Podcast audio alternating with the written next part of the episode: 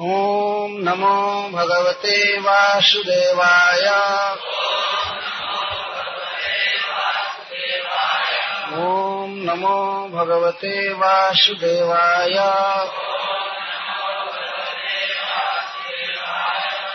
ॐ नमो भगवते वासुदेवाय।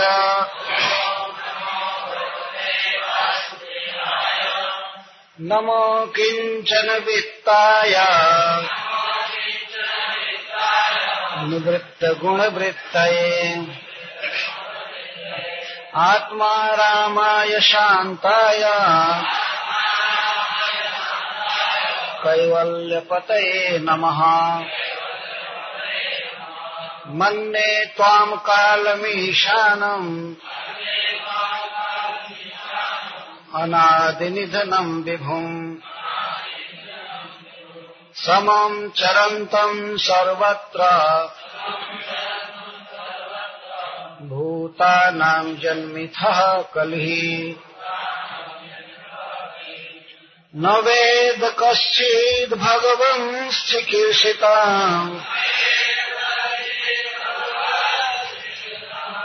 तवेह मानस्य नृणाम् विडम्बनम्।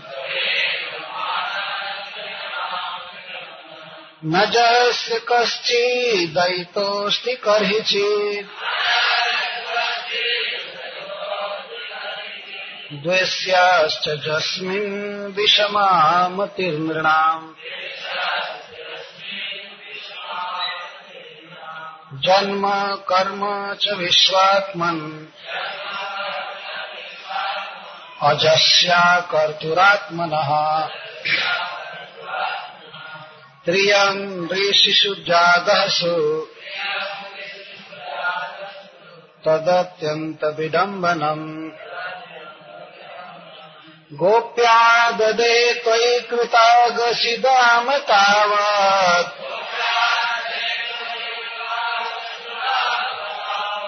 तावत् या ते दशाश्रुकलिलाञ्जनसम्भ्रमाक्षाम्।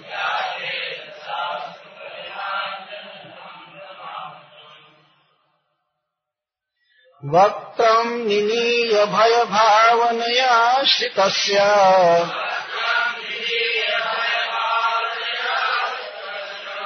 सा माम् विमोहयति भीरपि जद्बिभेति केचिदाहुरजम् जातम्। पुण्यश्लोकस्य कीर्तये। जदः प्रियस्यान्वाये। जदः प्रियस्यान्ववाये। मलयस्येव चन्दनम्। अपरे वसुदेवस्य। देवक्याम् याचितोऽभ्यगात्। अजस्तमस्य क्षेमाय। वधाय च सुरद्विषाम् भारावता भारावतरणायान्ये। भुवो न वैवो दधौ शिदन्त्या भूरिभारेण जातो ह्यात्मभुवार्थितः। भवेस्मिन् क्लिश्यमानानाम् अविद्या कामकर्मभिः श्रवणस्मरणानि करिष्यन्ति केचन शृण्वन्ति गायन्ति गृह्णन्त्यभीक्षणशः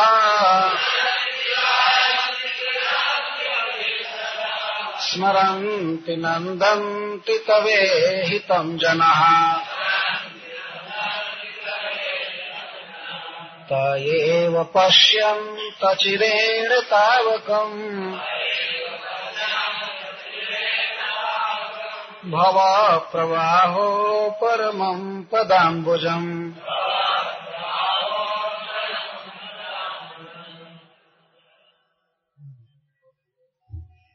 मैं नमस्कार करते हूँ। अकिंचन विद्याया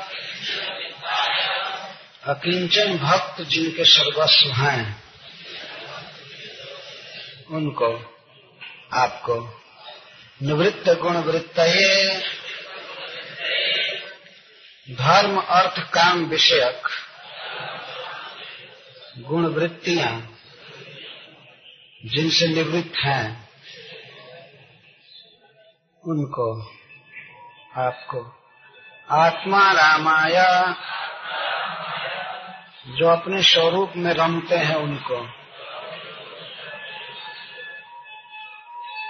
प्रतिदिन कौन पे पे करता है यहाँ हम्म? मायापुर जैसा रिक्शा बोलता है? आत्मा रामाया। जो अपने स्वरूप में रमते हैं। ऐसे आपको शांत आया। रागादि दोष से शून्य। आपको कैवल्य पतये। कैवल्य के दाता। आपको प्रस्तुत मनोरथ पूर्णाय पुनः प्रणमति। प्रस्तुत मनोरथ पूर्णाय महारानी कुंती का मनोरथ था कि भगवान श्री कृष्ण उन्हें सदा विपत्तियों में रखें और दर्शन देते रहे। तो उसी मनोरथ की पूर्ति के लिए बारंबार कृष्ण को प्रणाम कर रही है। कृष्ण के गुणों का स्मरण करते हुए। अकिंचन वित्त निवृत्त गुण वृत्ति आत्मा राम शांत कैवल्य पति ये भगवान के गुण हैं। सबसे पहले भगवान के गुण को गिना रहे हैं अकिंचन वित्त। वित्त का अर्थ होता है धन, सर्वस्व। वित्त को आदमी बहुत सुरक्षित रखता है। इस संसार में धन बहुत प्रिय पदार्थ है सबके लिए। है ना? बहुत प्रिय प्रिय वस्तुओं में धन प्रियतम है। देह भी उतना प्रिय नहीं होता है जितना धन प्रिय होता है। चमड़ी जाए पर जाए पर दमड़ी न जाए उसे कहते हैं। कुछ लोगों को अपना शरीर दे देंगे, लेकिन धन नहीं दे सकते। इतना प्रिय, इतना धन प्रिय हो।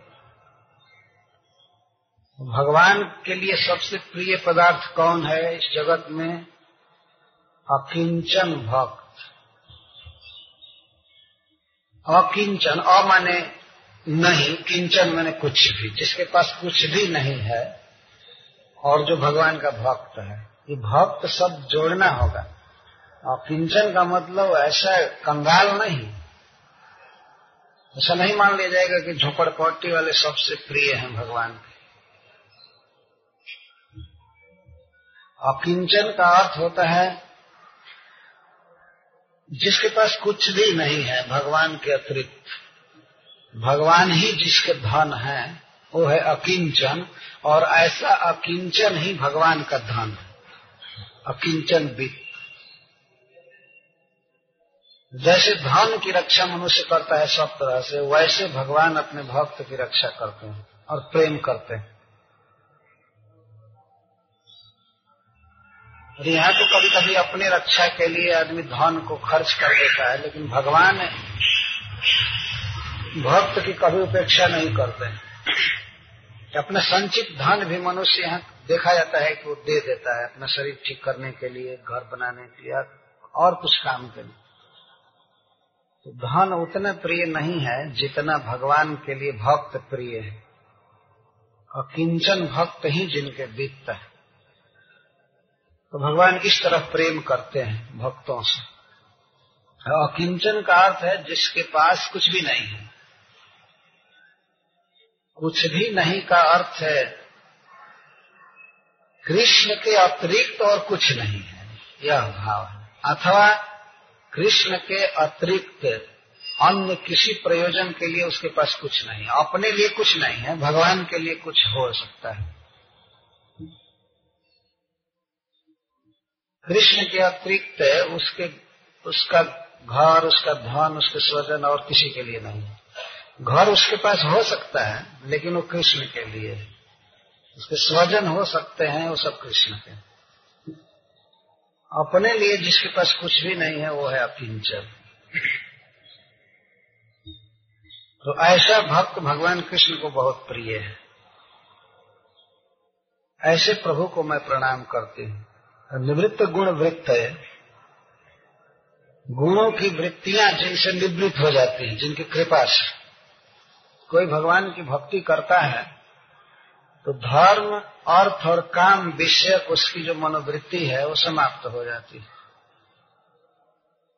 श्रीधर स्वामी जी लिखते हैं कि निवृत्ता गुण वृत्त और धर्मार्थ काम विषय जस्मा तस्मय।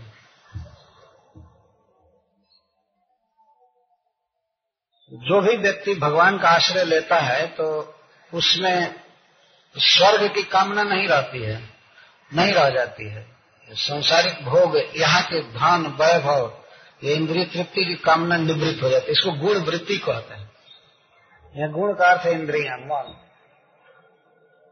इंद्रियों में स्वाभाविक अभिलाषा रहती है संसार का भोग भोगने की, स्वर्ग जाने की। अब के तो लोगों में स्वर्ग जाने की इच्छा नहीं रहती है, विदेश जाने की इच्छा बनी रहती है। इतना डल हो गए कि इसी पृथ्वी का सुख चाहते हैं। स्वर्ग के विषय में ज्ञान ही नहीं।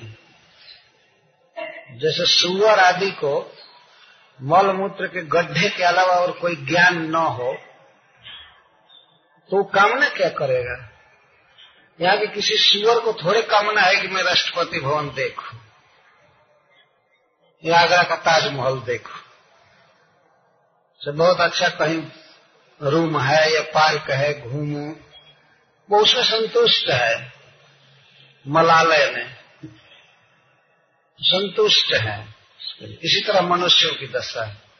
स्वर्ग का ज्ञान ही नहीं है, इसलिए कामना नहीं उठ रही है। अब यहीं पर अपने इसी गड्ढे में अमेरिका, रसिया इधर उधर घूम घूमते रहो। जो घूमता रहता है सुअर पहले के लोग धर्म के विषय में इच्छा करते थे, स्वर्ग जाना चाहते थे। महाभारत युद्ध में जो वीर इकट्ठे हुए थे, उनमें प्राय हम वीरों के मन में था कि हमें स्वर्ग जाना है। जानते थे कि हम मरना निश्चित अपना मरण स्वयं बताए थे। और कई लोगों ने कहा था कि हम तो मरने के लिए ही आए हैं, हमें स्वर्ग जाना है।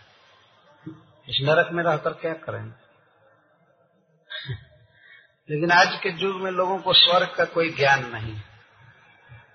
इसीलिए कामना नहीं। कामना यही यही नरक में रहने की है। लेकिन भगवान की भक्ति करने पर यह गुणवृत्ति, विषय भोग की वासना अपने आप निवृत्त हो निवृत्त गुणवृत्त है। तो ऐसा जिसका सहज प्रभाव है, अप्राकृत प्रभाव, ऐसे प्रभु को मैं नमस्कार करती हूँ। श्री कृष्ण, ऐसा क्यों है जब उनके संपर्क में दूसरा आता है तो उसकी गुणवृत्ति निवृत्त हो जाती है। तो भगवान के लिए तो कहना ही नहीं। उनमें कैसे संसार की इच्छा होगी? क्यों नहीं इच्छा है भगवान की संसार के भोगों की? क्योंकि वे आत्मा राम है। अपने आप में रमते हैं। वो पूर्ण आनंद घन है। अपने आप में रमते हैं। उन्हें अन्य वस्तुओं की आवश्यकता नहीं है। न अन्य लोगों की आवश्यकता है। वो चाहते हैं तो अपने को ही राधा रानी के रूप में एक्सपैंड करते हैं। गोपियों के रूप में एक्सपैंड करते हैं। वृंदावन धाम के रूप में या भक्तों के रूप में अपने को विलसित करके और पुनः क्रीड़ा करते हैं। लेकिन कोई ऐसा मनुष्य आपने देखा होगा जो स्वयं पत्नी बन जाए, कोई है इधर? उसे पत्नी की कामना हो और स्वयं ही सोलह हज़ार बन जाए। ये भगवान श्री कृष्ण स्वयं ही बनते हैं। स्वयं। उनको आत्मा राम का आत्मा तो राधिका तस्य। राधिका भगवान श्री कृष्ण की आत्मा है। मतलब उनका ही स्वरूप है। कृष्ण और राधा रानी बने हुए हैं। क्या आवाज़ आ रही है? तो प्रैक्टिस चल रहा है कि पूजा चल रही है। ये आत्मा राम अपने आप में संतुष्ट रहते हैं। भगवान का स्वरूप चिन्मय है, आनंदमय है, और यह प्रकृति तो जड़ है, दुखमय है, मायामय है। अनंत कोटि जीव इस माया को भोग रहे हैं, लेकिन भगवान इसके तरफ़ तो दृष्टिपात भी नहीं करते। वो अपने आप में संतुष्ट है इसको आत्मा राम कहते हैं। इसलिए शांताय, भगवान शांत है, उनमें राग आदि नहीं है। और जहाँ राग नहीं होता है तो क्रोध भी नहीं होता। क्रोध राग के कारण उत्पन्न होता है। क्रोध को कामानुज कहा गया है, रागानुज। जहाँ आसक्ति होगी तो वहाँ क्रोध निश्चित आएगा। आपने देखा होगा जिन लोगों की अपने बेटा में खूब आसक्ति होती है, वे हमेशा क्रोध में रहते हैं। जिसको आसक्ति नहीं होती है, वो शांत रहते कोई बात नहीं। आसक्ति से क्रोध उत्पन्न होता है। राग से। उसका राग पूरा नहीं होता है तो क्रोध होता है। इसको अशांत कहते हैं। और इस संसार सुख के परे एक दूसरा सुख है, दिव्य सुख है भगवान के धाम में। उसे कैवल्य सुख कहते हैं। उसको देने का केवल अधिकार भगवान कृष्ण को है। दूसरा कोई नहीं दे सकता। ऐसे त्रिवर्ग दाता भी भगवान है। स्वर्ग या इस जगत का धन भोग सब कुछ वही देते हैं। लेकिन विशेष करके कैवल्य देने का तो और किसी को कोई अधिकार नहीं। इनडायरेक्ट में भी किसी का अधिकार नहीं। यहाँ तो कोई मनुष्य किसी देवता का भजन करता है तो देवता भी देते हैं। भगवान का दिया हुआ वो पहुँचा देते हैं। दे देते वो आदमी समझता है कि ये देवता दे रहा है। देवता कुछ नहीं देते हैं। मयई व विहितान हितान। गीता में भगवान कहते हैं, मेरी दी हुई वस्तु को देवता देते। हैं वो बनाए नहीं, भगवान बना करके सब दिए है, उसी को दे देते। लेकिन मोक्ष सुख, कैवल्य वैकुंठ देने में भगवान के लिए और कोई सहयोगिता की आवश्यकता नहीं। किसी के अधिकार में नहीं। कैवल्य पति है, मुक्ति का सुख देते हैं, मोक्ष देते तो ऐसे प्रभु को मैं बारंबार प्रणाम कर रही हूँ। मतलब हमें हमेशा अकिंचन रखिए। हमें हमेशा गुण गुण वृत्तियों से बचाए रखिए। अपने आप में रमाए रखिए। हम भी आपकी तरह शांत रहें और हमें यह सुख नहीं चाहिए संसार का। आपके भक्ति का सुख चाहिए, यह भाव कैवल्य का अर्थ है भक्ति। मायावादियों के लिए भले निर्विशेष सुख हो, लेकिन भक्तों के लिए इस कैवल्य का अर्थ है केवला भक्ति। भगवान के साथ प्रीति का संबंध रहे और मैं वो सुख चाहती हूँ। तो कैवल्य पति जब कहा इन्होंने और आत्मा रामारी तो भगवान कहते हैं, ननु देवकी पुत्र माम कथम एवं स्तौसी। बुआ जी, मैं तो माता देवकी का पुत्र हूँ। इस तरह मेरी आप अति स्तुति क्यों कर रही हैं? मैं तो आपका भतीजा हूँ और आप मुझको आत्मा राम निवृत्त गुण वृत्ति कैवल्य पति तक कह रही हैं। वैकुंठ के शासक स्वामी, ऐसा क्यों कह रही हैं? तब कुंती महारानी कहते हैं कि मैं जानती हूँ कि आप कौन है। मन्ने त्वाम कालम। मैं जानती हूँ कि आप काल हैं, जिनके बस में सारा जगत है, वो है काल, और काल भगवान की इच्छा का नाम है। तो कुंती महारानी कहती हैं, मैं आपको कालम मन ने न तो देव की पुत्र मैं आपको केवल देव की पुत्र नहीं मानती वैसे आप हैं देव की पुत्र, देव की नंदनाय छ परंतु आप काल हैं। ईश्वर। क्यों मैं आपको काल मानती हूँ? इसलिए कि ईशानम आप ईश्वर हैं। नियंतारम, संपूर्ण विश्व के नियामक। और इस युद्ध में भी, महाभारत युद्ध में देख चुकी हूँ कि आप जो करना चाहते थे, वही होता था। जैसे कंट्रोल करना चाहते थे, वैसे होता था। कई बार उन्होंने देखा है, ब्रह्मास्त्र को कंट्रोल कर देना, क्या क्या कंट्रोल करना, देवताओं को कंट्रोल करना, ब्रह्मा को, इंद्र को, शिव को, सबको भगवान ने कंट्रोल करके दिखाया था।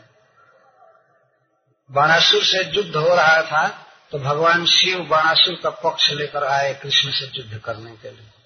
तो भगवान श्री कृष्ण ने उनको एक जम्भास्त्र मार दिया, जम्हाई वाला अस्त्र, और शिव जी हो ऐसे और बेहोश पड़े थे, उसके बाद भगवान बाणासुर की सेना का वध करने लगे। आए थे बचाने के लिए, चले गए बेड पर, शिव जी। इधर सारी सेना जब साफ़ हो गई, तब आए। बाणासुर उनका भक्त था। और एक बार भगवान शिव नाच कर रहे थे, तांडव नृत्य कर रहे थे। उनके पास ये मृदंग बजाने लगा। बहुत सुंदर मृदंग, मारदंगिक था बाणासुर बलि महाराज का बड़ा बेटा था। तो भगवान शिव बहुत प्रसन्न हुए। तो उसको उन्होंने कितना बाँध दिया था? दो सौ बाँध दिया। हाँ? एक हज़ार पा।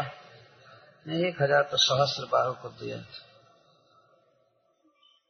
एक हज़ार नहीं दिया था कुछ कम दिया।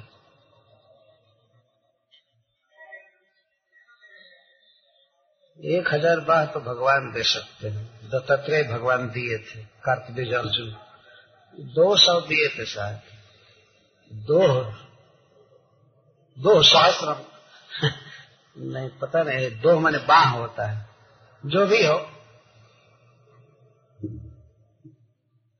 तो अब भगवान शिव के नाच में वो अब कई सौ ढोलक लेकर एक साथ बजाता था। तो उसका बहुत बड़ा गर्व बढ़ गया। वो नहीं पहचान पाया भगवान के पौत्र को, अनिरुद्ध जी को कैद किया। तो सेना आई, द्वारका से भगवान आए। युद्ध होने लगा तो भगवान शिव आए युद्ध में बनासुर के तरफ़ से। तो भगवान अपने भक्त से क्यों युद्ध करें? उन्होंने बेहोश करने वाला बाण मार दिया, शिव जी क्यों युद्ध करें? उन्होंने बेहोश करने वाला बाण मार दिया, शिव जी बस जम्हाई लेने लगा। अब लड़े कहा से? जृम्भा आती रहे, उस बैल पर बैठ करके वो झूमते रहे। और इसी बीच में भगवान ने बाणासुर की सेना की सफ़ाई कर दी। जब मारने जा रहे तो शिव जी ने कहा कि मत मारिए, मैं इसको अमर होने का वर दे चुका हूँ, ये किया हूँ, वो किया तो भगवान ने भी कहा कि आप डरिए मत, मैं प्रहलाद को वर दिया हूँ कि उसके कुल में जन्म लेने वाले किसी का वध नहीं करूँगा। मैं केवल इसकी भूजा काट रहा और चार भूजा छोड़ दिए भगवान। दो ज़्यादा ही छोड़े। चार भुजा छोड़ दिए। आज भी बाणासुर की चार भुजाएँ हैं। और उस समय से वो भक्त हो गया। अगर एकादश स्कंद में भगवान उसका नाम बोले हैं कि कौन कौन लोग मेरे भक्त हो गए? दायित्व में तो बाणासुर का भी नाम है। भक्त हो गए तो सबके नियंता है कृष्ण। अनाद निधनम, काल की कोई शुरुआत नहीं है और काल का अंत नहीं है। इसी तरह भगवान अनादि मान आदिहीन है और अनिधनम, निधन भी नहीं। तो हम लोगों का जो दिमाग है, हमारी जो बुद्धि है, वो हमेशा आदि और अंत सोचा करती है, किसी भी वस्तु का। इसलिए भगवान के विषय में भी जब यह सोचना चालू करेगी तो ज़रूर शुरुआत की कल्पना करेगी। कभी न कभी तो भगवान हुए होंगे। अनादिकाल की हम कल्पना ही नहीं कर पाएँगे, और कभी न कभी तो अंत हो जाएगा। लेकिन कृष्ण का यहाँ वर्णन कुंती महारानी कह रही है, अनादि निधनम, न यादि न निधनम जस्य तम। भगवान का निधन कभी नहीं है। सुन रहे हैं ना, जो लोग कहते हैं कि कृष्ण को बहलिया ने मार दिया, उन मूर्खों को यहाँ पढ़ना चाहिए ये बात। भगवान का कभी निधन नहीं होता। और न कभी उनका बिगनिंग हुआ है, प्रारंभ हुआ है। विभूम परम ईश्वर है सर्वसमर्थ है समम चरंतम सर्वत्र, और सब जगह भगवान सम है। भगवान विषम नहीं है। सर्वत्र का अर्थ कौरव आदि के प्रति भी। चाहे कोई हो, कृष्ण सबके प्रति समभाव रखते हैं। जैसे हम काल देखते हैं। काल है बिल्कुल सम है। आज सात तारीख है ना? है? आज सात तारीख है तो बॉम्बे में जितने लोग हैं, सबके लिए सात तारीख हो गया। है ना? किसी के लिए छह या किसी के लिए पाँच या आठ नहीं है। सबके लिए। सबके जीवन की आयु सेम कट रही है। एक मिनट यदि हमारा कटा तो एक मिनट आपका कटा। इसको कहते हैं समता। काल सम है और काल है को नापने के लिए भगवान ने एक मीटर फिट किया है इस ब्रह्मांड में। काल ऐसे विशेष वस्तु है, पता नहीं चलता है, लेकिन काल को नापने के लिए सूर्य को उन्होंने फिट किया है। इसीलिए उनको काल चक्र कहते हैं। जब मीटर में देखते हैं, चक्र घूमता रहता है, बिजली को नापने के लिए। बिजली ऐसे निर्विशेष है। कुछ पता नहीं चलेगा कि आपने कितना खर्च किया, क्या किया। तो मीटर में हमने देखा है चक्का घूमता रहता है। जस्या गया भ्रमति संभृत काल चक्रो गोविंद माद पुरुषम तम हम भुजान काल को नापने के लिए भगवान ने एक मीटर फिट किया है, इस प्राकृतिक जगत में, एक मीटर। वो है सूर्य। सूर्य से ही पता लगता है कि बारह घंटा साफ़ हो गया। ये बारह घंटे की रात चल रही है। या छह महीना बीत गया। या संवत्सर बीत गया। वर्ष बीत गया। और ब्रह्मा की आयु आदि का भी आकलन सब सूर्य की गति से होता है। इसी मीटर से काल नापा जाता और हम लोगों की भी, हम लोगों का भी जो काल है, जीवन अवधि है, सूर्य की चाल से नापा जाएगा। वर्ष में दो आयन होते हैं छह छह महीने के और एक संवत्सर होता है वर्ष में। मतलब वर्ष को ही संवत्सर कहते हैं। और कितना दिन जिएँगे? ज़्यादा से ज़्यादा सत्तर, अस्सी बस नाप लिए गए टोटल करके बस बिल पर दे दिए मीटर नाप लिए गए। सब लोग नापे जा रहे हैं। है ना? कितना वर्ष के हुए। अंग्रेज़ी में बहुत सुंदर इसको कहते हैं। हाउ ओल्ड यू आर तुम कितना बूढ़ा हो? तो जितनी आयु बीत गई, उतना बूढ़े हम हो गए। हाउ ओल्ड यू आर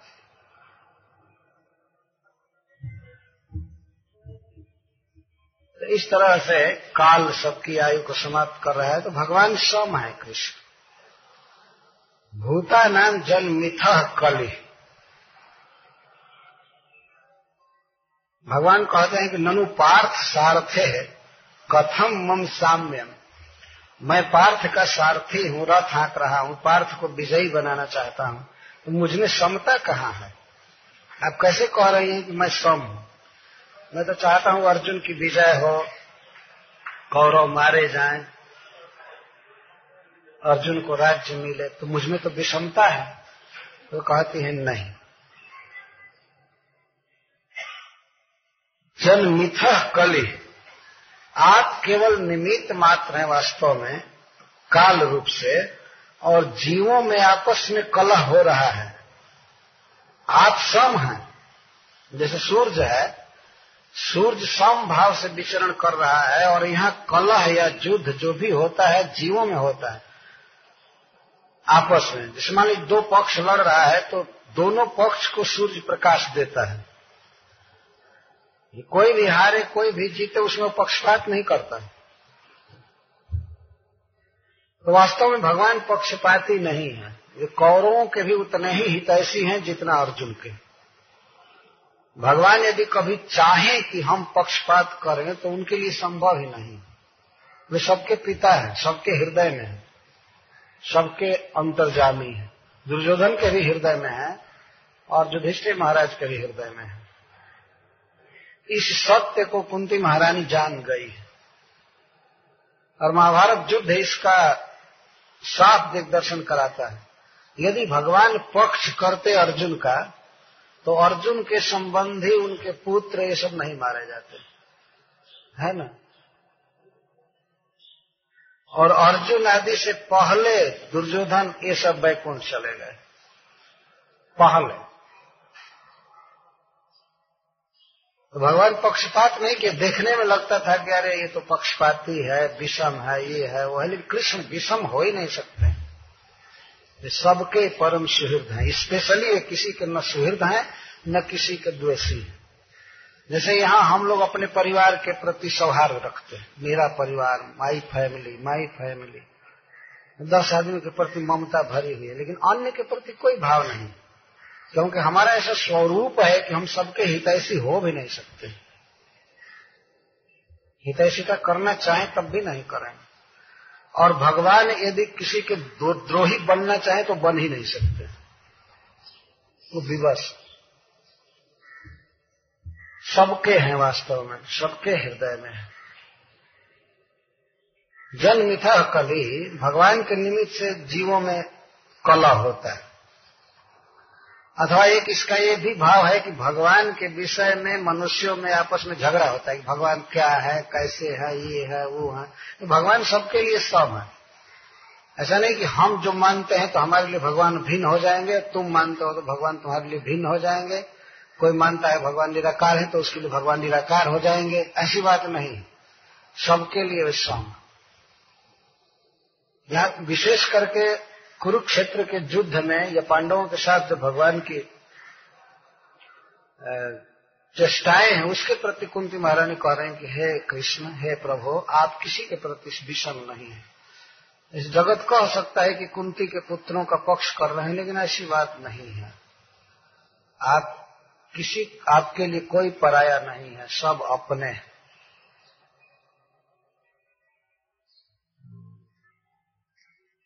लेकिन भगवान कृष्ण कहते हैं कि, बुआ जी, आप कुछ भी कहो, लेकिन निग्रह और अनुग्रह रूप व्यवहार तो मुझमें प्रसिद्ध है। मेरा प्रसिद्ध है कि मैं किसी पर कृपा कर रहा हूँ, अनुग्रह कर रहा हूँ, अपना मान रहा हूँ और किसी का विरोध कर रहा ये तो मेरा प्रसिद्ध है। जो बलराम जी तक कह दिए कि तुम तो विषम हो। और मैं विषम नहीं हूँ, मैं सम हूँ, मैं तीर्थ यात्रा में जा रहा हूँ।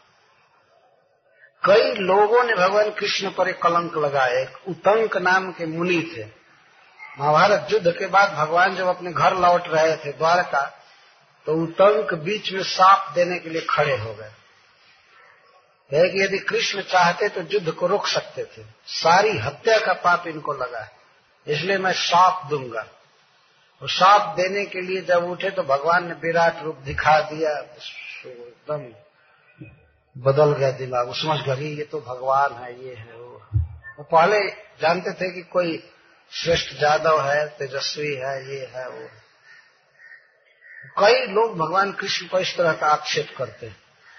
ऐसा क्यों किए, ऐसा क्यों किए, क्यों पक्षपात किए? जिसके लिए पक्षपात किए हैं, वो व्यक्ति बता रहा है। कुंती महारानी बता रहे हैं कि आप पक्षपात नहीं किए।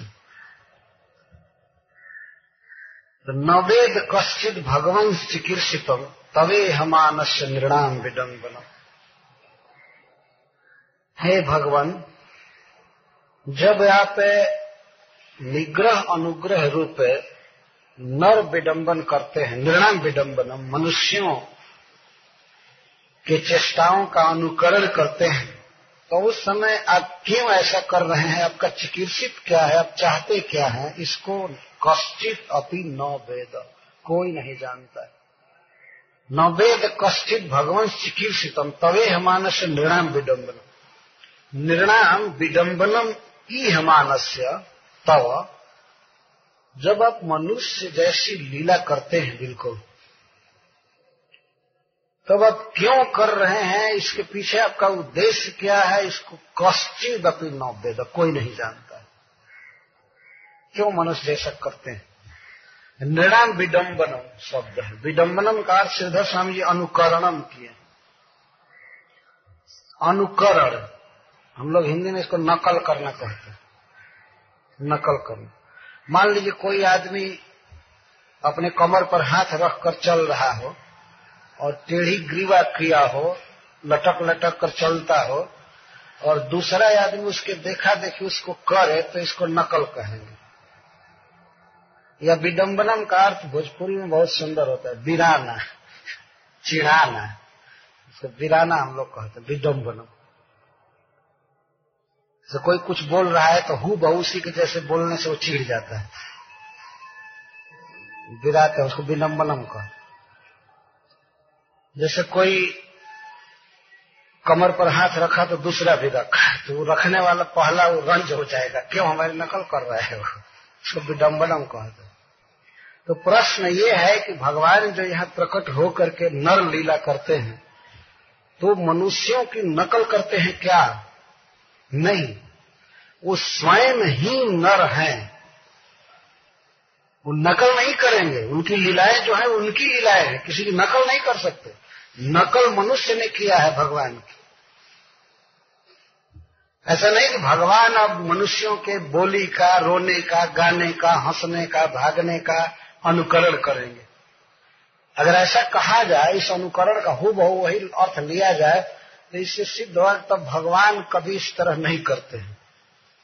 आकर के मनुष्यों की नकल करते हैं। पर यह बात नहीं है।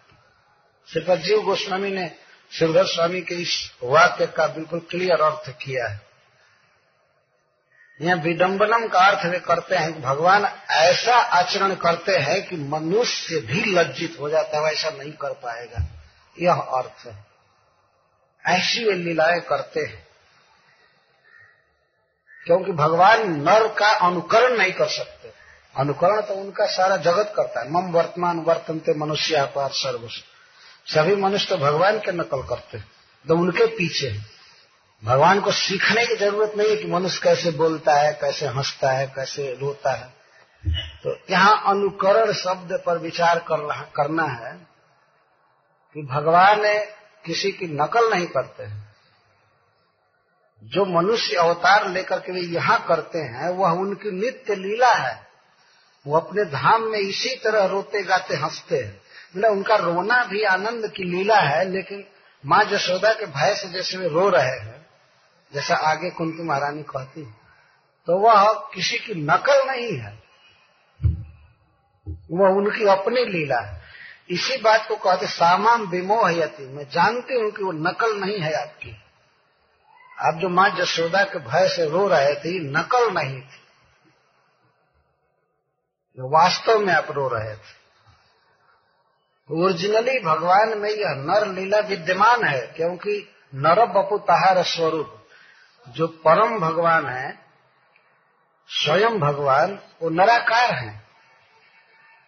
नराकार को ही मूर्ख लोग निराकार करते हैं। तो नर के आकार में है। निराकार नहीं है। तो जब नर के आकार में है तो नर लीला तहार स्वरूप, नर बपू तहार स्वरूप, उनका स्वरूप है नर बपू, और इसलिए उनकी चेष्टाएँ जो है, वो मनुष्यों से मिलती जुलती हैं। अतः भगवान से प्रेम करने का यदि सहज संबंध किसी का है तो मनुष्यों का है।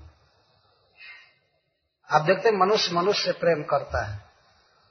गाय गाय से प्रेम करती है, सुअर सुअर से प्रेम करता है, पक्षी पक्षी से प्रेम करता है। तो भगवान वास्तव में एक नर है। हम लोगों का सहज संबंध उनके साथ। मनुष्य शरीर। ठीक है। इसी तरह के भगवान है। जबकि वे अनंत गुना सुंदर हैं, विलक्षण है, लेकिन हाय मनुष्य हाय नर। उनका ये आकार है। यहाँ विडम्बनम का अर्थ है आविष्कृतम। भगवान अपने नित्य नर लीला को यहाँ प्रकट करते हैं।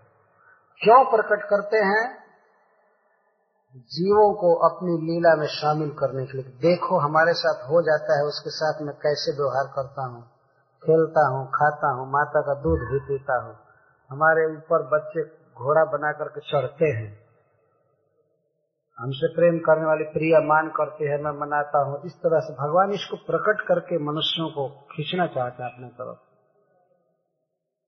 तो नवेद कश्चित भगवान चिकित्सितम तवे हमान से निर्णाम विडम्बनम अच्छा उसमें भी जब भगवान यहाँ पक्षपात जैसा करते हैं, अर्जुन का पक्षपात करते हैं, अपने भक्तों का पक्षपात करते हैं तो उसके पीछे उनका उद्देश्य क्या है? इस उद्देश्य को कह चुके हैं कुंती महारानी यह है जीवों को अपने तरफ़ खींचना। लोग समझे कि अरे भगवान हमारा फेवर करेंगे। वे उदासीन नहीं है, वे हमारे हैं। जो उनको अपना माना तो उसको अपना माने। ये लीला करके दिखाते हैं, जैसे अर्जुन। अर्जुन ने कृष्ण को चुना तो कृष्ण उनके सदा के लिए हो गए। ऐसे वो दुर्योधन के भी हैं। उन्होंने तो ऐसे स्पष्ट कहा था। जब लोग सहायता लेने गए थे तो भगवान ने कहा कि मैं दोनों के लिए बिल्कुल सम हूँ। एक तरफ़ मेरी सेना रहेगी और एक तरफ़ मैं रहूँगा निहत्था, बिना हथियार। चुन लो। तो दुर्योधन शुरू से ही चुनना चाहता था सेना को, लेकिन अर्जुन को चांस दिया गया चुनने का। तो अर्जुन भी वही किए। अर्जुन ने चुन लिए कृष्ण को। दुर्योधन का मनोरथ पूरा हुआ। और भगवान क्या करें? सम है वास्तव में। लेकिन फिर भी भगवान यहाँ पर आकर के विषमता की लीला करते हैं। माता जशोदा का स्तन पीने के लिए रुठते हैं और रोने लगते हैं। ये क्यों? क्योंकि अनंत कोटि जीवों के हृदय में भगवान चाहते हैं तुम भी जसोदा जैसा भाव मेरे प्रति करो, मैं तुम्हारा स्तन पीऊँगा। भगवान की लीला का यही कारण वो परिकरों को कितना आनंद है। तुम भी आओ, नित्य लीला में प्रवेश करो। ये विज्ञापन देने के लिए भगवान आते हैं। यहाँ खेलते हैं, दिखाते हैं। लेकिन जन साधारण के लिए कुंती महारानी कह रहे हैं कि नवेद कश्चित भगवान चिकित्सितम तबे हमान संजनाम विडम्बन कि आप क्यों मनुष्य की लीला कर रहे हैं, मनुष्य के कार्यों का अनुकरण कर रहे हैं। इसको कोई भी नहीं जान पाता। इसके पीछे उद्देश्य क्या है? क्या उद्देश्य हो सकता है कि रात भर काना फूसी करना, युधिष्ठिर महाराज से कैसे युद्ध होगा, कैसे जीतेंगे, ये करेंगे, वो करेंगे? रात भर पहरा देना। अनंत कोटि ब्रह्मांड जिनके संकल्प से बनता है, नष्ट हो सकता है, वे भगवान रात में जो युधिष्ठिर महाराज से साय साय करके बातचीत करते हैं। ये काम ऐसे होना चाहिए, कल सवेरे ये होना चाहिए, उसको यहाँ भेजना है, उसको ये करो ये करो करो, ऐसे करो। क्या बात है, इस तरह का क्यों कर रहे हैं? न कष्टित वेद, कोई नहीं जानता है।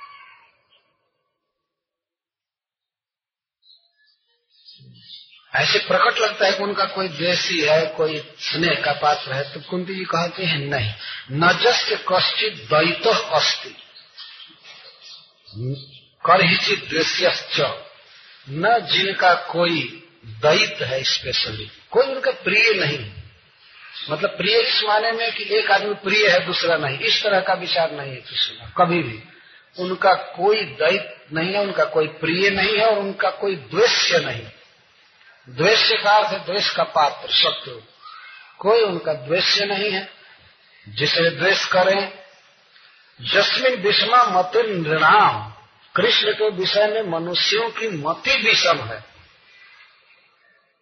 वे किसी के मित्र नहीं है, वे किसी के शत्रु नहीं मनुष्यों की मति कृष्ण के विषय में विषमा है।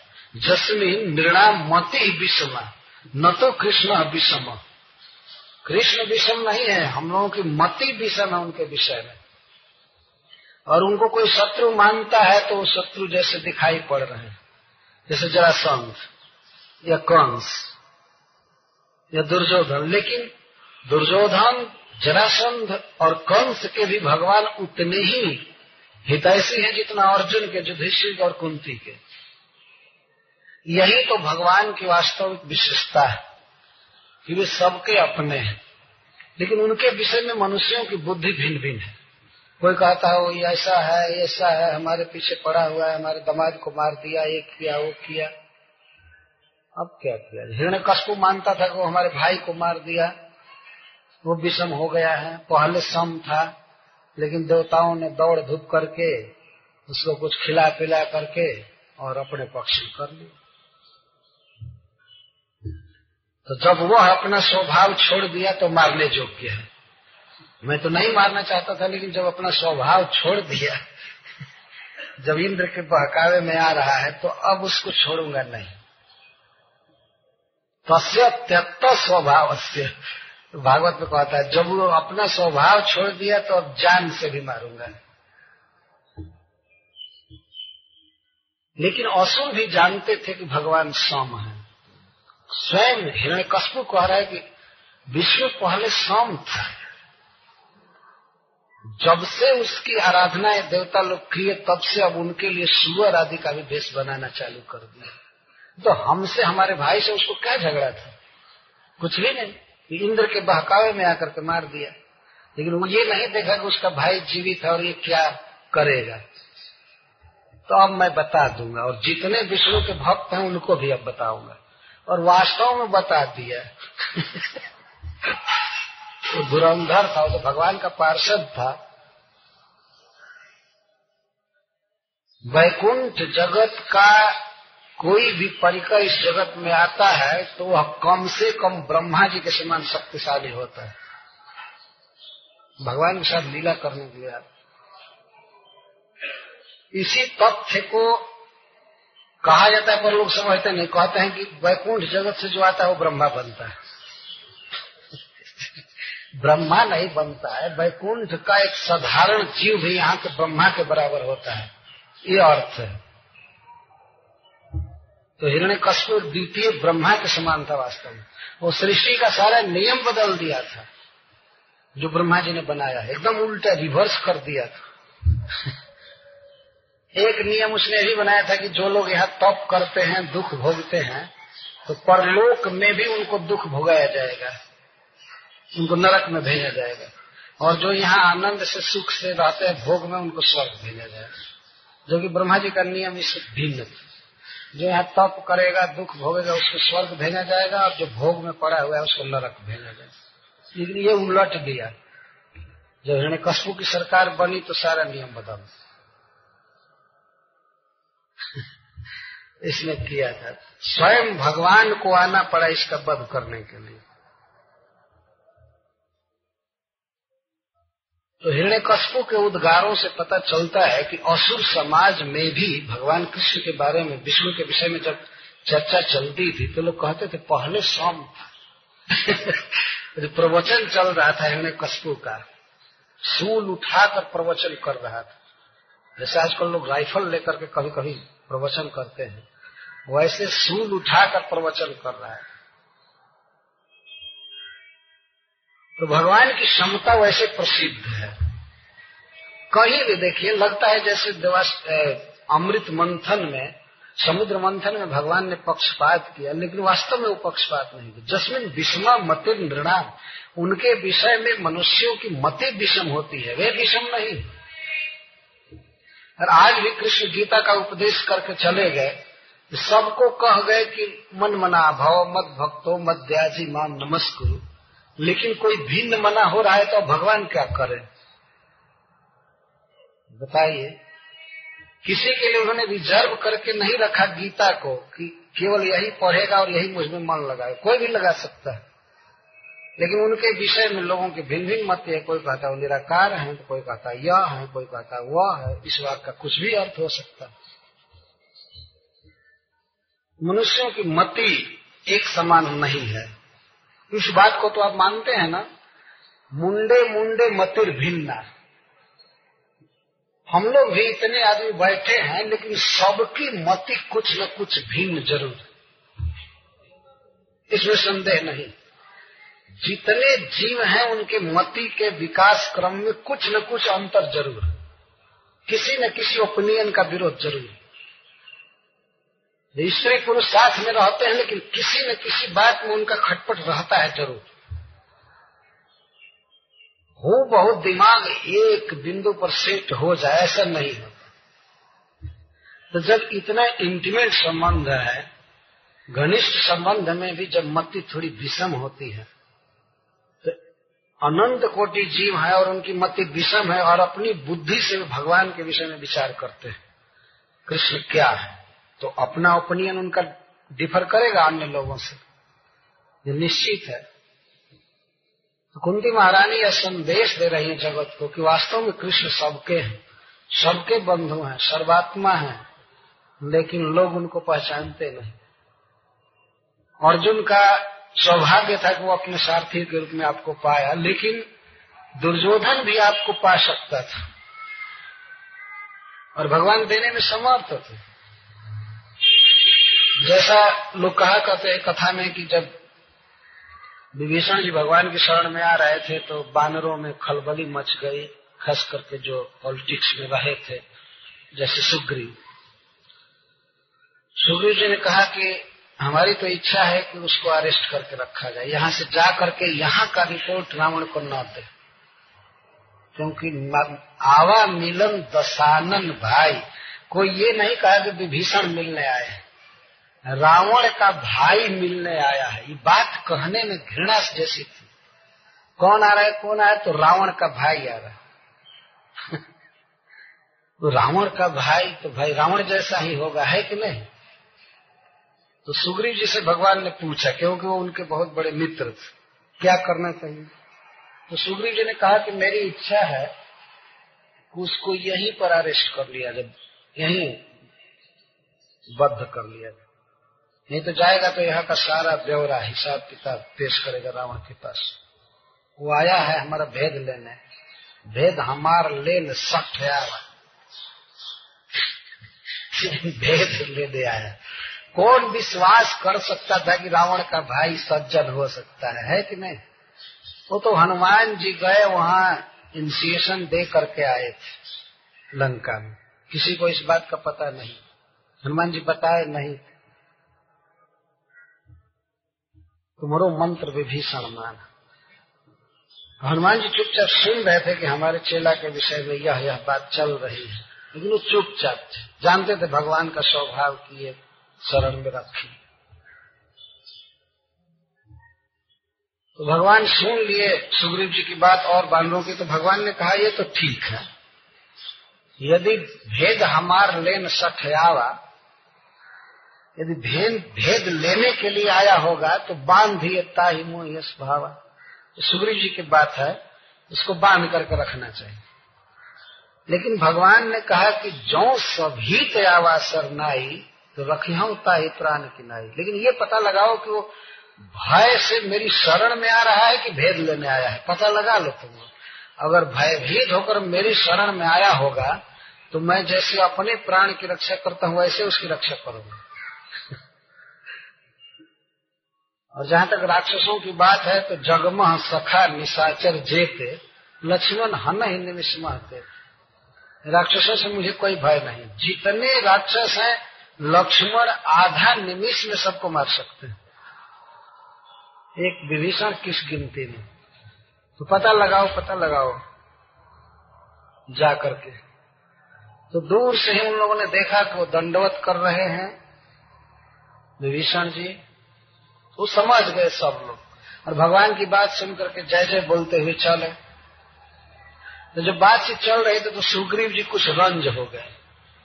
क्योंकि इसी तरह से कोई आवे और बस शरण दिया जाए तो खतरा हो सकता है। भगवान ने खतरा क्या है? भगवान ने तो यहाँ तक कह दिया कि अगर मेरी शरण में आ रहा होगा डर करके तो मैं उसे लंका का राजा बनाऊँगा। सुग्रीव जी कह दिया, और रावण आ जाएगा शरण में, तब क्या करेंगे? विभीषण आ रहा है शरण में तो उसे लंका का राजा बनाएँगे और रावण आ जाएगा तो क्या करेंगे? तो भगवान कहते हैं उसी तरह हम तो उसको अयोध्या का राजा बनाएँगे। भगवान ने खतरा क्या है? भगवान ने तो यहाँ तक कह दिया कि अगर मेरी शरण में आ रहा होगा डर करके तो मैं उसे लंका का राजा बनाऊँगा। सुग्रीव जी कह दिया, और रावण आ जाएगा शरण में, तब क्या करेंगे? विभीषण आ रहा है शरण में तो उसे लंका का राजा बनाएँगे और रावण आ जाएगा तो क्या करेंगे? तो भगवान कहते हैं उसी तरह तो उसको अयोध्या का राजा बनाएँगे। ये भगवान का स्वभाव है। वास्तव में उनकी दृष्टि में रावण कोई भिन्न पराया नहीं है। वो देखने में लग रहा है कि अरे वो रावण के बैरी हैं, ये है, वो है वो है। ऐसी बात नहीं है। रावण की मति उनके विषय में विषम है। विभीषण जो उनको दूसरे दृष्टि से देखते थे, राम को रावण दूसरे दृष्टि से देख रहा है। तो इस तरह से मनुष्यों की बुद्धि की विषमता है, भगवान में विषमता नहीं। भगवान सर्व सुलभ है, सबके बंधु हैं, सबके प्रिय हैं, लेकिन कोई नहीं मान रहा है तो अब क्या किया जाए? कुंती महारानी कहते हैं कि जस्मिन मतलब त्वयी, कृष्ण मतिर निर्णाम मतिर विषमा, न तो त्वम विषमा। आप विषम नहीं है प्रभु, आप केवल अर्जुन के सखा नहीं आप केवल युधिष्ठिर के भाई नहीं आप सबके इन इन लोगों ने आपको पहचान लिया, दूसरे लोग नहीं पहचानते। यह है कृष्ण तत्व वास्तव भगवान को अपनी मति से समझने का प्रयास नहीं करना चाहिए, शास्त्र से समझने का प्रयास करना चाहिए। आधुनिक युग में प्रत्येक आदमी अपनी बुद्धि को ही सबसे श्रेष्ठ मानता है। कृष्ण पर भी विचार करना हो तो अपनी बुद्धि भिड़ाएगा अपनी बुद्धि। ये लोक पर स्वर्ग क्या है? बस अपनी बुद्धि।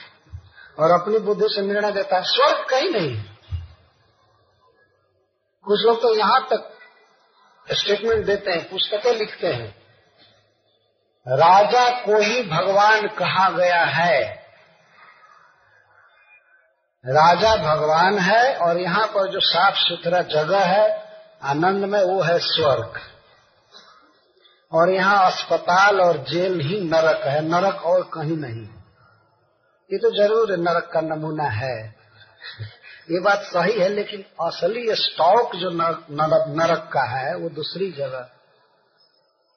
जैसे हम एक कपड़ा यहाँ लिए हैं यह तो एक नमूना है, लेकिन जिस मिल में, जिस कारखाना में बनता होगा, वहाँ कई थान, कई मीटर पड़े होंगे कपड़े। नरक एक जगह पर है। परंतु मनुष्य अपनी सीमित बुद्धि से जब विचार करता है तो समझ नहीं पाता। और उसमें भी भगवान के विषय में अपनी अपनी मति है। किसी खाली घर में जाकर के कुछ प्रेयर बोलता है। श्रद्धा है कि भगवान है, लेकिन उसकी अपनी मति है वो निराकार। वास्तव में वह प्रेयर भगवान कृष्ण से ही कर रहा है। लेकिन अपनी मति के अनुसार कर रहा है, शास्त्र विधि से नहीं कर रहा है। शास्त्र विधि से करेगा तो कहेगा, गोविंदम आदि पुरुषम तम शास्त्र विधि है, ब्रह्म संहिता एक शास्त्र। ऐसा नहीं, कोई मूर्ति नहीं, कोई फ़ोटो नहीं, और बस ऊपर हाथ आँख करके और कुछ पता नहीं किसको कह रहा है, क्या कह रहा है। ये हाथ पीछे करके कहे, चाहे आगे करके कहे, कुछ भी करे, आखिर भगवान कृष्ण की ही प्रार्थना है, लेकिन अपनी मति से। जो कुछ भी करे स्टाइल चाहे जो कुछ भी हो, लेकिन प्रार्थना का विषय तो क्लियर होना चाहिए ना। प्रार्थना भगवान से की जा रही है, लेकिन कुंती जी कहते आपके विषय में लोगों की मति विषम। है दुर्योधन अपनी मति से आपको अपना द्वेषी समझ रहा है। जरासंध अपनी मति से आपको विषम समझ रहा है। आप विषम नहीं, विषम हो ही नहीं सकते। दुर्योधन के भी हृदय में भगवान है जरासंध के हृदय में भगवान है, कंस के हृदय में भगवान है, युधिष्ठिर महाराज के हृदय में भगवान है, क्योंकि विश्वात्मा है। तो यह एक बहुत बड़ा संदेश है कि सबको कृष्ण को समर्पण करना चाहिए। कृष्ण सबके हैं। सर्वात्मा होने से वे सबके हैं। तो जन्म, कर्म च विश्वात्मन, अजस्या कर्तुरात्मन, त्रियन्द्री विशिष्ट जाद सुतदत्यंत विडम्बनम विडम्बना ऊपर कह चुकी हैं और पुनः कहते हैं कि आप, जब अजन्मा हो करके भी जन्म लेते हैं मतलब अवतार लेते हैं, हे नाथ, हे प्रभु, वास्तव में आप अजन्मा हैं। आपका कोई जन्म नहीं है, प्राकृत जन्म नहीं है, फिर भी आप जन्म लेते हैं। और जस्य जन्म अकर्तु कर्म, इस श्लोक में कह रही है। तब ते। देखा गया है कि अजन्मा जन्म लेता है और अकर्ता कर्म कर रहा है। आप अकर्ता है। कर्म का अर्थ है प्रकृति के दबाव में आकर कुछ करना, मायाबद्ध, देह में बद्ध होकर जीव जो करता है, उसको कर्म कहते हैं। उसको कुछ आवश्यकता है, नहीं करेगा तो जिएगा नहीं। है ना? मनुष्य यदि कर्म न करे तो नहीं जिएगा। तो भगवान क्यों कर्म करते हैं? यह प्रश्न वास्तव में वे अकर्ता है। अकर्तु कर्म और अजस्य जन्म। यह प्रसिद्ध है। वेद शास्त्र कहता है, साधु महात्मा कहते हैं, भगवान बारंबार जन्म लेते हैं, अवतार लेते हैं, उसको अवतार कहते हैं। कहाँ कहाँ त्रियंग। त्रियंशु मतलब पशुओं में जन्म लेते हैं, पशु पक्षी उनको त्रियक कहते हैं, जैसे बाराह रूप। और नृषु मनुष्यों में, जैसे श्री राम मनुष्यों में भगवान श्री कृष्ण प्रकट होते हैं। और ऋषिशु, ऋषियों में, जैसे बामन देव जैसे नर नारायण या देवताओं में भगवान बामन देव और जादह सु जादह कहते हैं जलचरों को। जलचरों में मत्स्यावतार कच्छपावतार आपने लिया। उस समय भिन्न भिन्न जोनियों में प्रकट हो करके अवतार लेकर के जो आप लीला करते हैं, वो तो तब अत्यंत विडम्बनम वो तो और आश्चर्यजनक। रथ के पास खड़े होकर कुंती महारानी कहते हैं कि जब जब आप अवतार लेते हैं और उस अवतार में लीला करते हैं तो और अजीब आश्चर्य में डालने वाली लीला होती है। जैसे त्रियंग अवतार। त्रियंग मतलब पशु में अपने अवतार लिया। तो जब आप बारह रूप धारण किए तो कैसे किए? ब्रह्मा जी चिंता में पड़े थे। पृथ्वी का उद्धार होना चाहिए मनु महाराज के लिए। तो ब्रह्मा जी के नाक से छींक आई। और उसी छीक के साथ एक अंगुष्ठ के अग्र भाग के बराबर बड़ा शिशु जन्म लिया। और ब्रह्मा जी के देखते देखते वो विशाल पर्वत के समान बढ़ गया। और यह तो उतना आश्चर्य नहीं है। आश्चर्य की बात कुंती महारानी ये कह रहे हैं कि आश्चर्य तब हुआ जब आप सर्वज्ञ होते हुए भी सर्व समर्थ होते हुए भी सब कुछ जानते थे, लेकिन फिर भी पृथ्वी का पता सुन सुनकर आप लगा रहे ये अत्यंत विडम्बना ऐसे क्यों कर रहे थे आप? भगवान पृथ्वी का पता सुन कर लगा रहे थे। समुद्र में भी और जगह पर। सर्वज्ञ है उनके, सब कुछ उन्हें ज्ञात है, सब कुछ उनके भीतर ही है। लेकिन फिर भी भगवान एक बारह का रूप धारण कर, बारह की लीला कर रहे थे। अब क्यों ऐसा कर रहे थे? एक प्रकार का प्रश्न है कृष्ण से। आप बारह रूप में प्रकट होकर के पृथ्वी का पता लगा रहे थे, इसके बाद पृथ्वी को अपने दांतों पर लेकर के आए। दोनों दांतों के अग्रभाग पर भगवान लेकर के आए। बहुत सुंदर जयदेव जी ने लिखा है भगवान बराहदेव कृष्ण। वसति धरणी दस में, कैसे? वसति दशन शिखरे धरणी तव लग्ना शशिनी कलंक कलेव निमग्ना केशव धृता शुकर रूप। जय जगदीश हरे। जय जगदीश हरे। जय जगदीश हरे। वसति दसन शिखरे धरणी। या धरणी वसती तो दसन शिखरे। दांतों के शिखर पर अग्रभाग तो लग्ना और दांतों पर वो सटी हुई थी, बहुत संभाल कर भगवान पृथ्वी को रखे थे। तो लग्ना कहते वसति दसन शिखरे धरणी, तव लग्ना ससिन कलंक कले व निमग्ना। भगवान के विशाल दांतों पर और श्वेत दांतों पर पृथ्वी वैसे सुंदर लग रही थी जैसे शशि शशि में कलंक कला शशि कलंक कले व निमग्न उजले उजले दांत थे और उस पर छोटी पृथ्वी दिखाई दे रही थी। इतना भगवान बराह देव विशाल थे, पृथ्वी छोटी दिखाई पड़ी थी काला काला तो शशिनी चंद्रमा में जैसे कलंक कला इवन निमग्न। ऐसे देख रहे थे पृथ्वी। तो विशेष करके भगवान का एक बिल्कुल बाराह की तरह सू सू करके पता लगाना, पृथ्वी को सुन सुन करके खोजना, यही बहुत विडम्बना कुंती महारानी भगवान की इस लीला का स्मरण करें कि ऐसा क्यों कर रहे थे? तो सीधे पृथ्वी के पास क्यों नहीं पहुँच गए? तो यह अत्यंत विडम्बना पशुओं में भगवान ने इस तरह का अवतार लिया। जब सिंह अवतार लिए उसमें आधा पशु का शरीर तो आधा जो ऊपर का पशु का शरीर था तो वैसा ही नाखून तो नाक, विकराल, दांत, ये सब थे और सिंह जैसा आवाज़ भी कर रहे थे, दहाड़ रहे थे। मनुष्य जैसे नहीं बोल रहे थे। आधा मनुष्य जैसा विग्रह था उनका, नीचे का। बहुत सुंदर। लेकिन आधा के बाद भयानक, ऐसा तो कई जानवर सुना नहीं गया। कि आधा आदमी हो आधा पशु हो। बल्कि नीचे पशु जैसा रहे ऊपर आदमी जैसा ये ठीक है। है कि नहीं? पैर वैर आदमी का हो और आँख नाक कान बोली सब सिंह का हो जाए। तो, तो सभी डरेंगे उससे। तो भगवान उस तरह की बोली बोल रहे थे। सिंह जैसा अनुकरण जैसा कर रहे थे। लगता है जैसे सिंह है।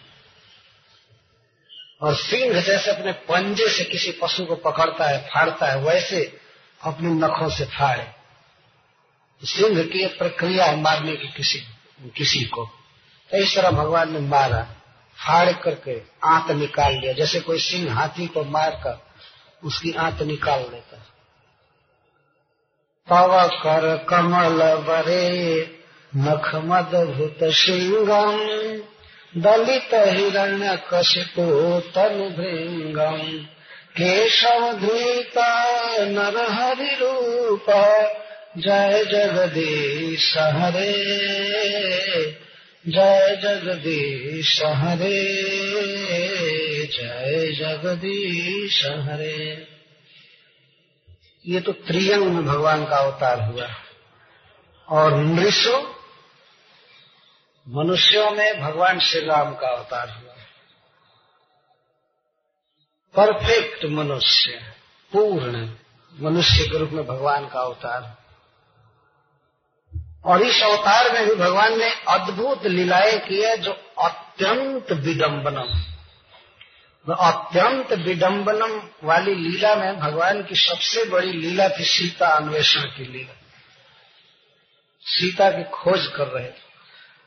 केवल खोज नहीं कर रहे थे, बहुत विलाप कर रहे थे सीता का गुण गा गा करके। विलाप कर रहे थे, रो रहे थे और किससे पूछ रहे थे? पूछ चले लताए और उपाय लताओं से पूछते थे, वृक्ष से पूछते थे, पत्थर से पूछते थे और नदी से पूछते थे।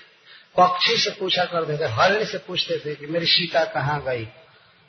कृपा करके बताओ। फिर सीता का गुण गाने लगते थे, वो ऐसी थी, वैसी थी।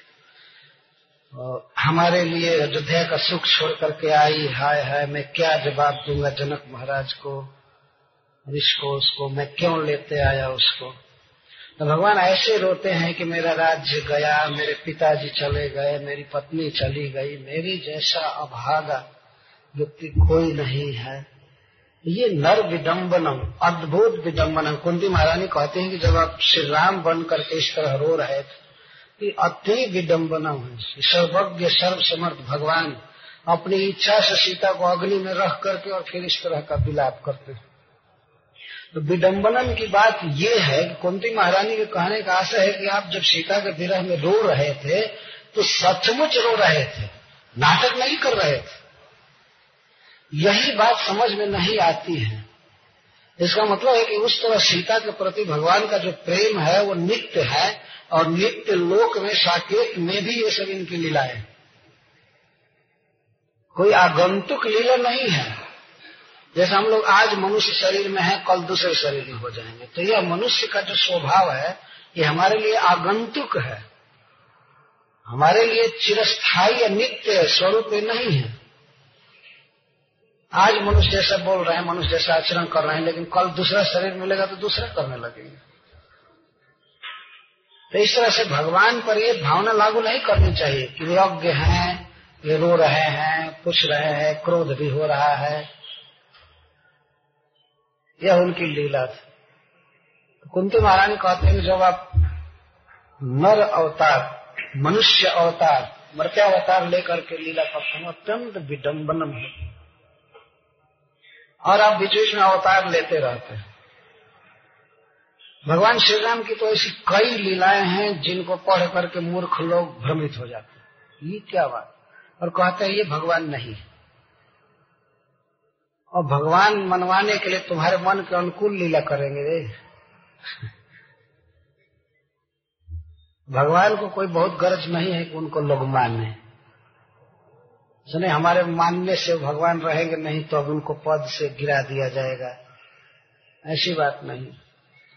तो विविध लीलाएँ करते हैं। खास करके भगवान श्री राम सीता के विरह में जो रोए हैं इसकी बहुत चर्चा की, की जाती है। और यह ऐसी लीला है कि बड़े बड़े लोगों के मन में शंका पैदा कर देती है। जौन नृपतनय तो ब्रह्म किमी।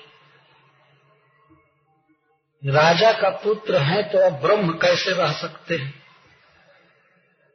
नारी विरह मति घोरी और वो भी नारी के विरह में इस प्रकार की मति हो जाना। अरे ऐसा तो साधारण आदमी भी नहीं रोएगा, वो भी लज्जा करेगा पूछने में। आदमी से पूछने में लज्जा करेगा, है ना? किसी की पत्नी चोरी चली जाए तो आदमी से भी पूछेगा तो कुछ धीरज रखकर पूछेगा। ये नहीं कि जहाँ तहां रोता चले। और कहीं खंभा से पूछने लगे माइक से पूछने लगे, टेबुल से, ज़मीन से तो उसको लोग कहेंगे तो पागल हो गए। पत्नी तो गई, इसको भी कहीं करना चाहिए पागल खाना भगवान इस तरह की लीला किए। ऐसी लीला की कि सती जी भगवान शिव की पत्नी भी भ्रम में हो गई। जो कि उतने बड़े ज्ञानी के पास, भगवान की पत्नी है, साथ में रहती और उसका दिमाग खौफ हो गया। शिव जी पर भी दोषारोपण करने लगी कि लगता है कि ये सेंटिमेंट में हो गए भावुक हो गए। ये राजा के लड़के को प्रणाम कर रहे तो भगवान इस तरह जब नर अवतार लिए मनुष्य का अवतार लिए तो लीला किए। तो अत्यंत विडम्बनम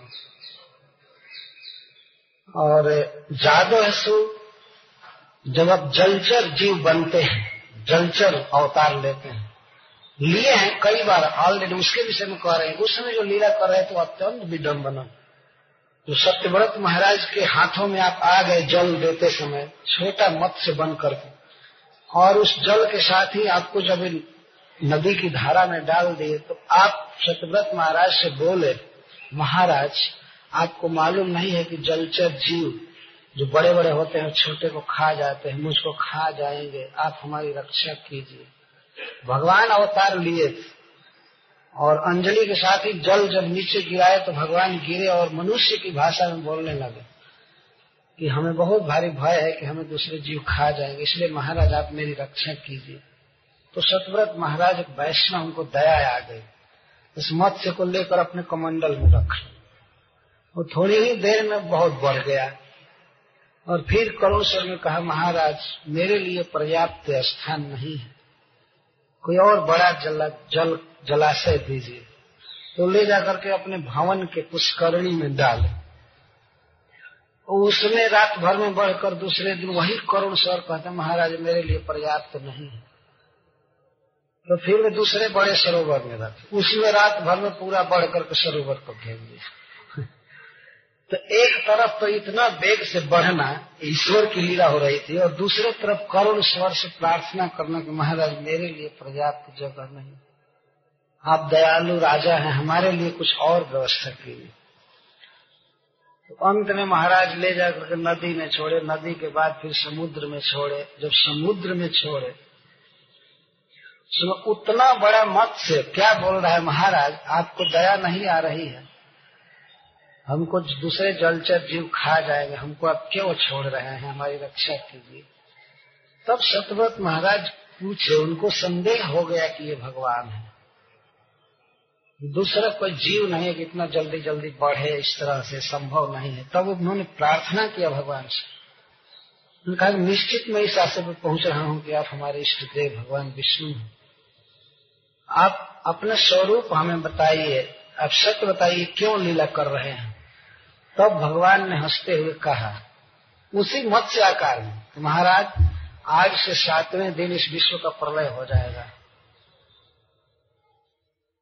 आप घबराइएगा मत।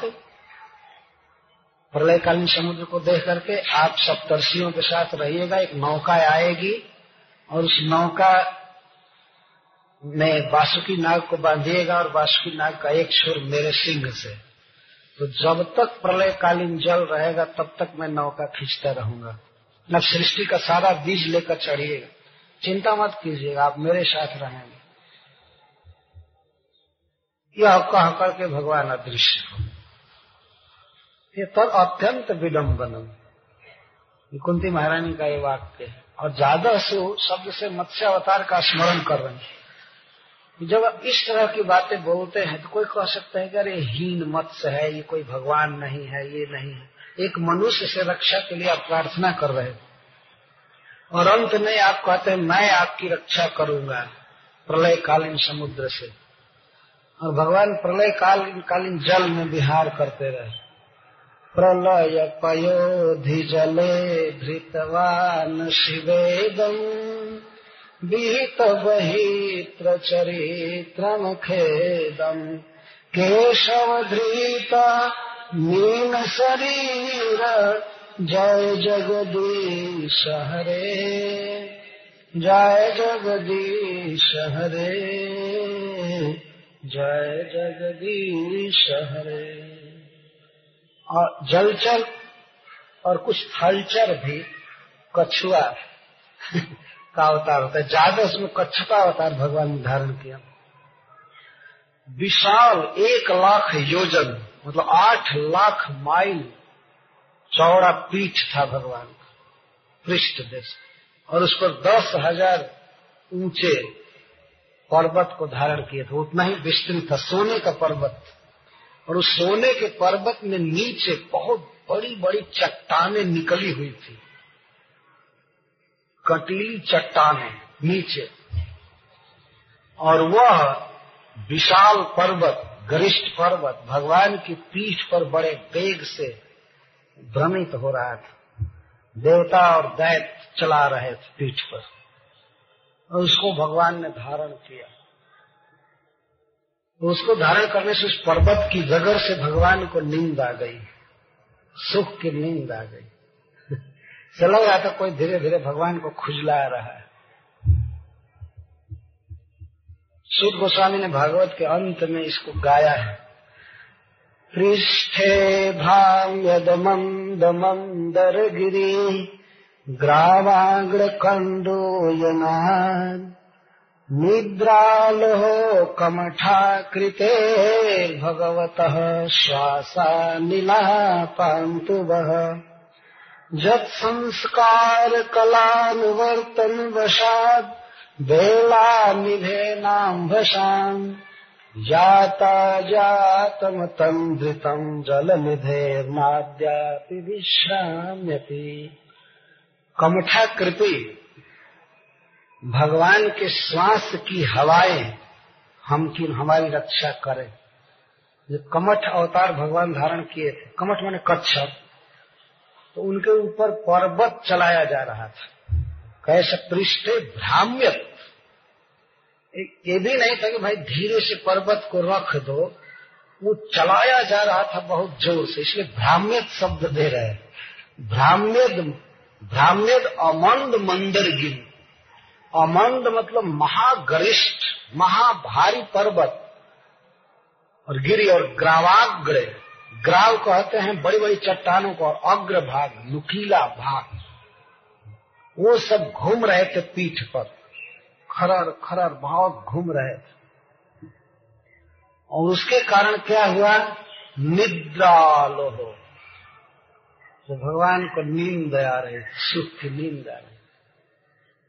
और नींद आने पर उनकी साँसें चली थी।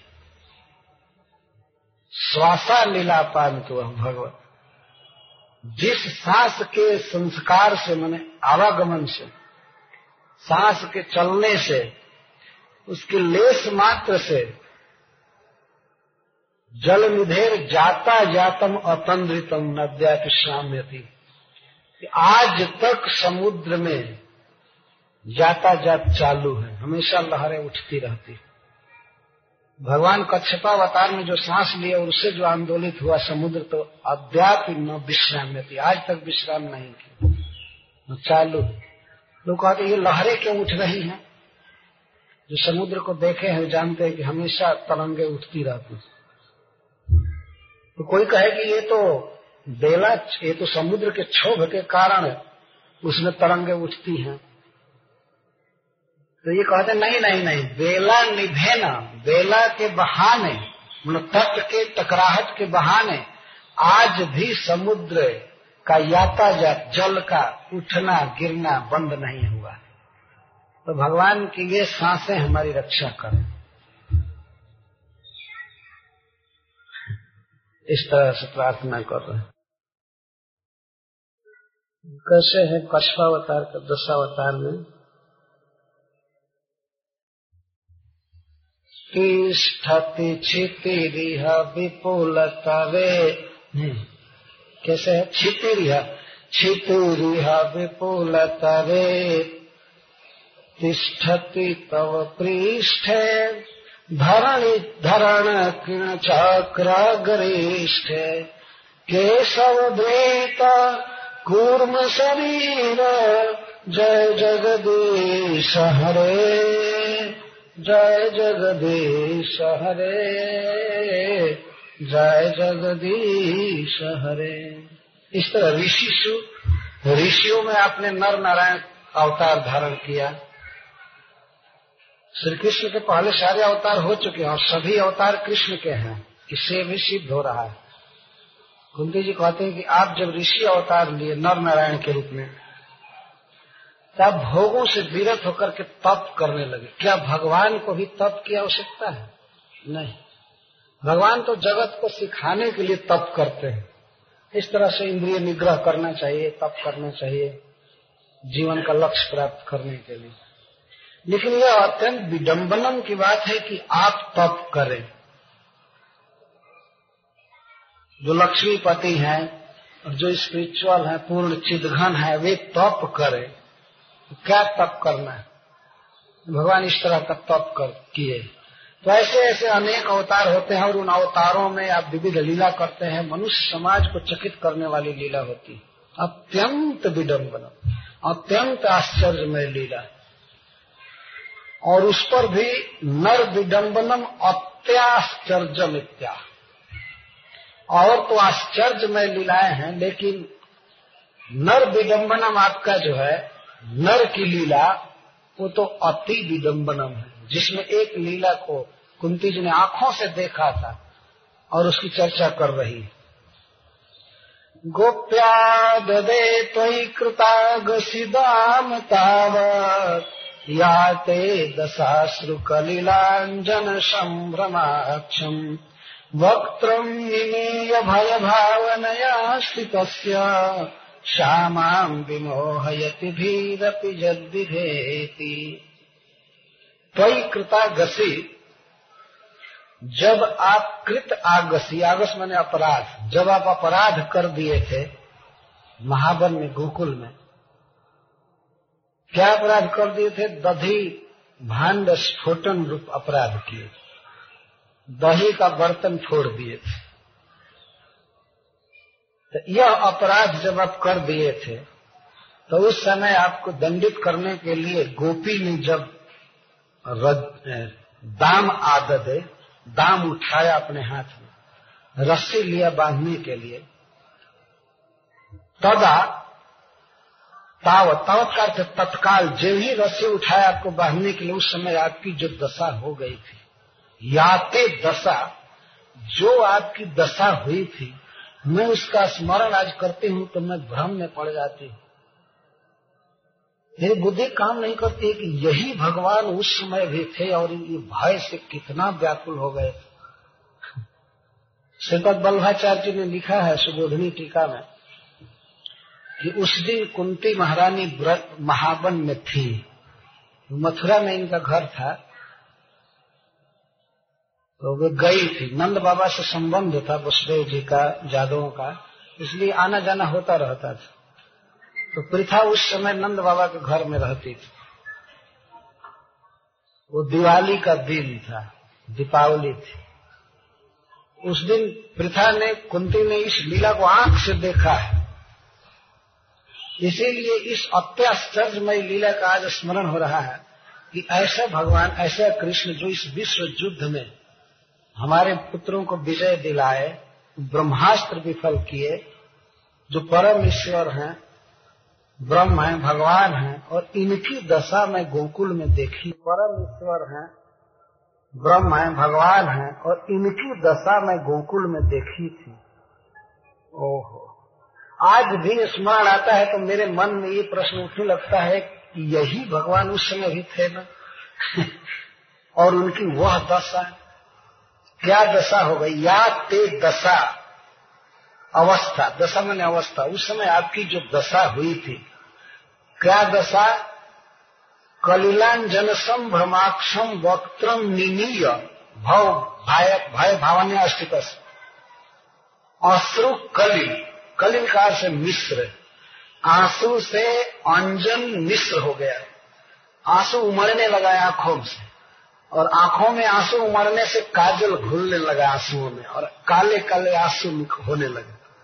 और एक हाथ से अपने आँखों को ऐसे मिल रहे थे। इस भय से कि मुझे मारेगी और कहते थे, मैया, मत मार मत मार। बोली नहीं, निकल गई थी।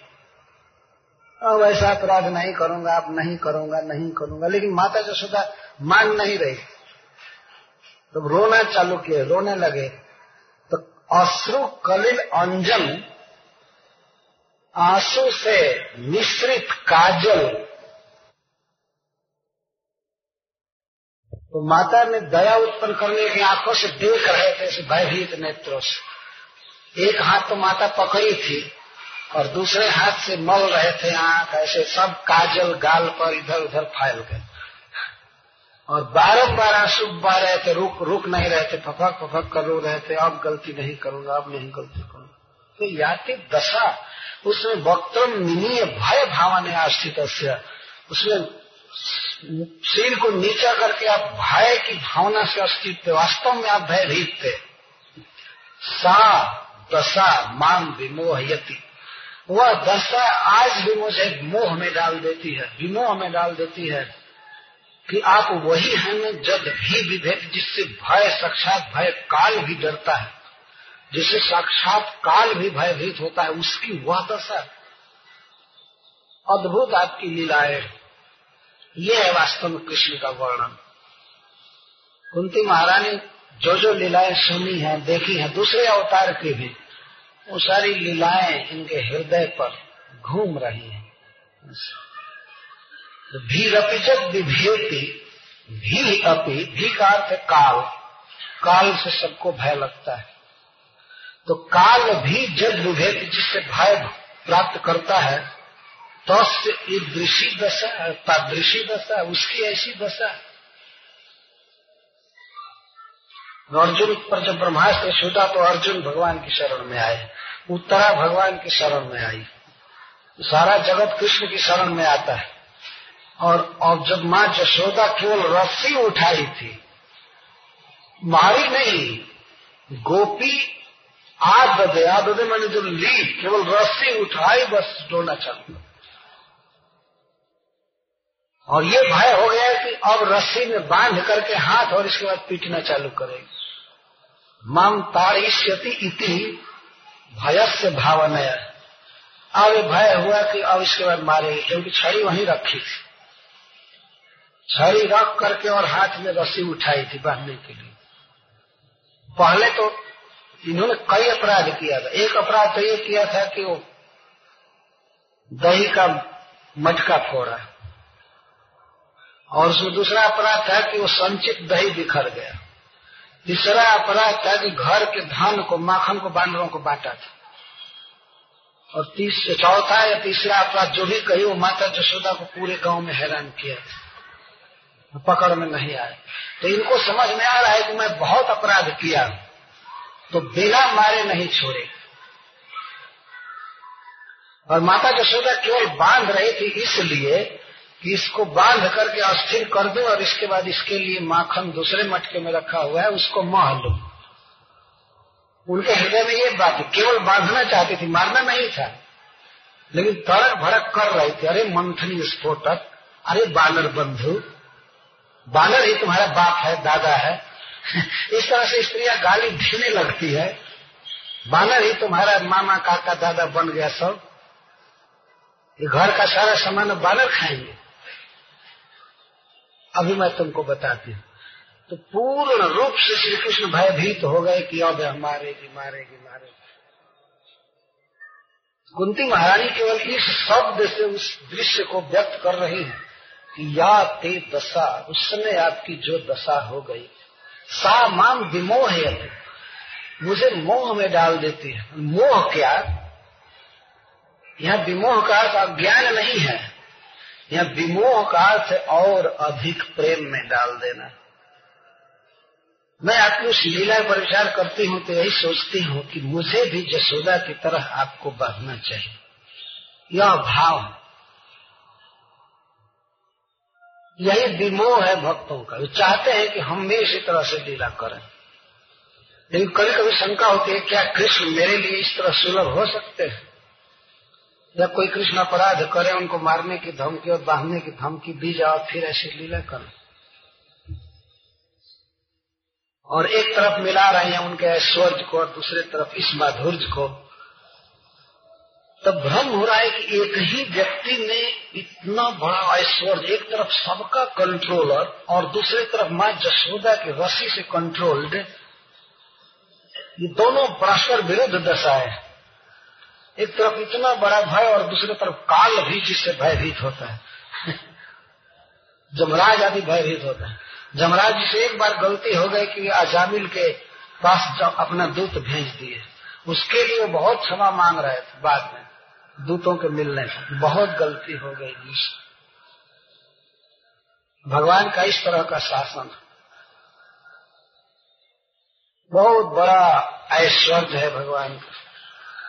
तो इस प्रकार एक तरफ़ ऐश्वर्य और दूसरे तरफ़ इस प्रकार नर लीला और उस नवलीला ने भी जो ब्रज की माखन चोरी की लीला, दही का मटका फोड़ने की लीला आपने किया और जो दशा हुई इन दोनों दशाओं पर मैं विचार करती एक तरफ़ जब भी रपिजत विभेती, साक्षात भय भी आपसे भय खाता है, मैं ये देखती हूँ, और दूसरे तरफ़ वो दशा जब देखती हूँ गोकुल की वो माम विमोह मैं कुछ समझ नहीं पाती हूँ ये कैसे संभव है आप में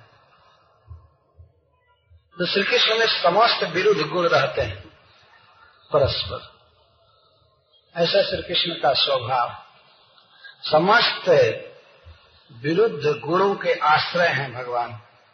परस्पर विरुद्ध। एक ही समय में सबके ईश्वर हैं तो उसी समय माँ जसोदा के पुत्र हैं। ईश्वर ईश्वर कुछ नहीं। माँ जसोदा के बस कृष्ण है, बच्चा है। परंतु उसी समय ब्रह्मा आदि के कंट्रोलर है। जब भगवान अपने राज दरबार में बैठते हैं, द्वारका में तो देवताओं को प्रणाम करने का भी चांस नहीं मिल पाता है अच्छी तरह से। लोग आकर के धीर करते हैं, प्रणाम करते हैं तो उनके मुकुट के अग्रभाग आपस में टकरा करके रह जाते हैं। ऐसा उनका ऐश्वर्य ऐसा लिखा गया तीसरे स्कंध में। और चैतन चरतार्थ में इसकी व्याख्या है कि एक बार भगवान श्री कृष्ण का दर्शन करने के लिए ब्रह्मा जी आए। ब्रह्मा जी आए तो ब्रह्मा जी को देख करके द्वारपालों ने पूछा, आप कहाँ से आए हैं? तो बताए कि जाकर के कह दो, द्वारकाधीश से कि मैं मिलने आया द्वारपालों ने कहा कि चार मुख वाले देवता आए हैं आपसे मिलने के लिए। भगवान से जाकर कहे। तो भगवान ने कहा, जाकर पूछो क्या नाम है? तो द्वारपाल जाकर पूछे कि, भगवान नाम पूछे हैं, आपका क्या नाम है? तो ब्रह्मा जी बड़े चकित हुए। कहा, जाकर कहो तो ब्रह्मा जी ब्रह्मा नाम है। अब ये गर्म होने लगे धीरे धीरे द्वारपालों से। द्वारपालों ने जाकर कहा कि, हे द्वारकाधीश जी ब्रह्मा उनका नाम है। तो भगवान ने कहा जाकर पूछो कौन ब्रह्मा है। अब तो और बात बढ़ गई। तो द्वारपालों ने जाकर पूछ दिया। द्वारकाधीश जी पूछ रहे हैं कि कौन ब्रह्मा आप हैं? ब्रह्मा जी तो एकदम पैजामा से बाहर हो गए। उन्होंने कहा, कौन ब्रह्मा? क्या दसवीं ब्रह्मा है क्या? जाकर कहो तो सनक पिता आए क्या हो गया द्वार का द्वारकाधीश को? आज ऐसे क्यों पूछने लगे? कोई हमारे अलावा भी और ब्रह्मा है क्या? पूछ रहे, कौन ब्रह्मा? तो अपने पुत्रों का नाम बताए। पुत्रों का नाम बताए कौन तो उनका बाप आया। सबसे बड़े पुत्र सनक हैं तो सनक, सनंदन आदि चार भाई। तो इसलिए उनका नाम बताया तो जाकर के द्वारपालों ने कहा कि वो सनत कुमार के पिताजी आए हैं। तो भगवान का आशा से ठीक है। बहुत बड़े व्यक्ति आए बड़े व्यक्ति इस ब्रह्मांड के हेद आए। तो गए उनका स्वागत सत्कार हुआ। भगवान ने पूछा, ठीक से सृष्टि हो रही है ना? समाज से ठीक से चलता है ना तो उन्होंने कहा कि जी हाँ सब कुछ ठीक है, आपके दर्शन की लालसा है। ब्रह्मा जी इतना कह ही रहे थे, तब तक आठ मुख वाले ब्रह्मा आए। उनसे भगवान प्रश्न उत्तर किए, ठीक से सब चल रहा है। तब तक सोलह मुख वाले ब्रह्मा। इस तरह से लाइन लग गई। और सौ मुख वाले, हज़ार मुख वाले, लाख मुख वाले, करोड़ मुख वाले, और उनका साइज़ भी उसी तरह से बड़ा था। उसी अनुपात में। तब तक इंद्र आए बड़े बड़े रुद्र आए और अश्विनी कुमार आए देवता आए, और भगवत सृष्टि थी, वो हाल भरता गया भरता गया, और ऊँचे ऊँचे, और उन सब ब्रह्मा और रुद्रों के बीच में जो ओरिजिनल ब्रह्मा थे, छोटे पहले आए थे, वो हाथियों के बीच में एक शतक जैसा खरगोश जैसा दिख ऐसे देख रहे थे ब्रह्मा। री बाप री बाप, कृष्ण का कितना ऐश्वर्य है। ये पहाड़ जैसे सब ब्रह्मा आदि खड़े थे और और ये चतुर्मुख जी तो छोटा बिल्कुल लग रहे थे। लेकिन इस ब्रह्मांड के लिए चतुर्मुख सबसे बड़े व्यक्ति तो भगवान श्री कृष्ण के ऐश्वर्य की कोई सीमा नहीं। इतने बड़े ईश्वर हैं, लेकिन वही प्रभु माता जशोदा के दूध के लिए रोते हैं। माखन के लिए रोते हैं। और जशोदा कहती है अभी नहीं, अभी दम धरो। अभी चुपचाप रहो, तुम्हारे लिए निकाल रहे बाद में दूध और चंद्रमा को लेने के लिए हट करते हैं। मैया, चंद खिलौना लई। चंद खिलौना लई हो तो कोई सखा आकर के कहता है कि, दे दो चंद्रमा को, क्यों नहीं दे देती हो? तो माँ जशोदा कहते, कैसे दो? तो सिखाता है, देखो, एक दर्पण ले लो। और दर्पण में चंद्रमा को ऐसे दिखा करके दे दो इसको। तो दर्पण ऐसे कृष्ण को दिखा करके माँ जशोदा कहती है, लाला, देखो, इसमें चंद्रमा है। तो कहते हाँ हाँ ठीक ठीक और दर्पण थोड़ा सा इधर उधर किए तो आओ तो चला गया, पता नहीं क्या हुआ, ये हुआ हुआ। फिर रोना चालू कर तो एक तरफ़ तो गीता का उपदेशक है, सर्वज्ञ कहते वेदा हम समतीतानी वर्तमानानी चार्जुन। भविष्याणी च भूतानी माम तो वेदन कष्ट और एक तरफ़ ऐसे अज्ञ हैं कि दर्पण से गायब चंद्रमा को भी नहीं जानते। ये भगवान की लीलाएँ और भक्तों के लिए ये जो लीलाएँ हैं, यही धर्म है। वो ईश्वर तो है ही, वो तो उनका रिज़र्व पद है ही। लेकिन ये जो भक्तों के लिए भगवान की लीलाएँ हैं, नित्य लीला, यही भक्तों का धन है। और भगवान श्री कृष्ण ने दोनों को इस जगत में प्रकाशित किया इसलिए बड़े बड़े लोग तो इनको भगवान स्वीकार कर लेते हैं। लेकिन छोटे छोटे कम बुद्धि वाले लोग इन लीलाओं पर विचार करके और बस शंका करते हैं। जैसे एक बार एक व्यक्ति ने हमसे पूछा कि वे क्यों चिरहरण किए गोपियों का? वे नग्न स्नान कर रही थी तो क्यों जाकर के चुराए? मैं प्रश्नात्मक उत्तर दिया, कहा, तुम ये पढ़े हो कि उन्होंने द्रौपदी का चीर बढ़ा दिया? तो कहा कि हाँ। कभी पूछे हो कि ये क्यों किया? कभी पूछे हो? तो नहीं, मैं तो ये नहीं पूछा हूँ कि द्रौपदी का चीर कैसे बढ़ा दिया। तो पहले इसका उत्तर जान लो, इसके बाद तुम समझ जाओगे। वो क्यों नहीं पूछते हो? कृष्ण आग पी गए? कई किलोमीटर में लगी हुई आग को पी गए। क्यों पी गए? क्यों सात को सूचा पर्वत धारण की? क्यों नहीं इसको पूछते हो? इसको जान जाओगे तो अपने आप समझ जाओगे कि वह भी उनकी एक लीला है। लेकिन इन लीलाओं के बारे में लोग नहीं पूछते। यह थर्ड क्लास के ब्रेन वालों की पहचान है वास्तव में। जो पूछने लायक बात है, वो नहीं पूछते।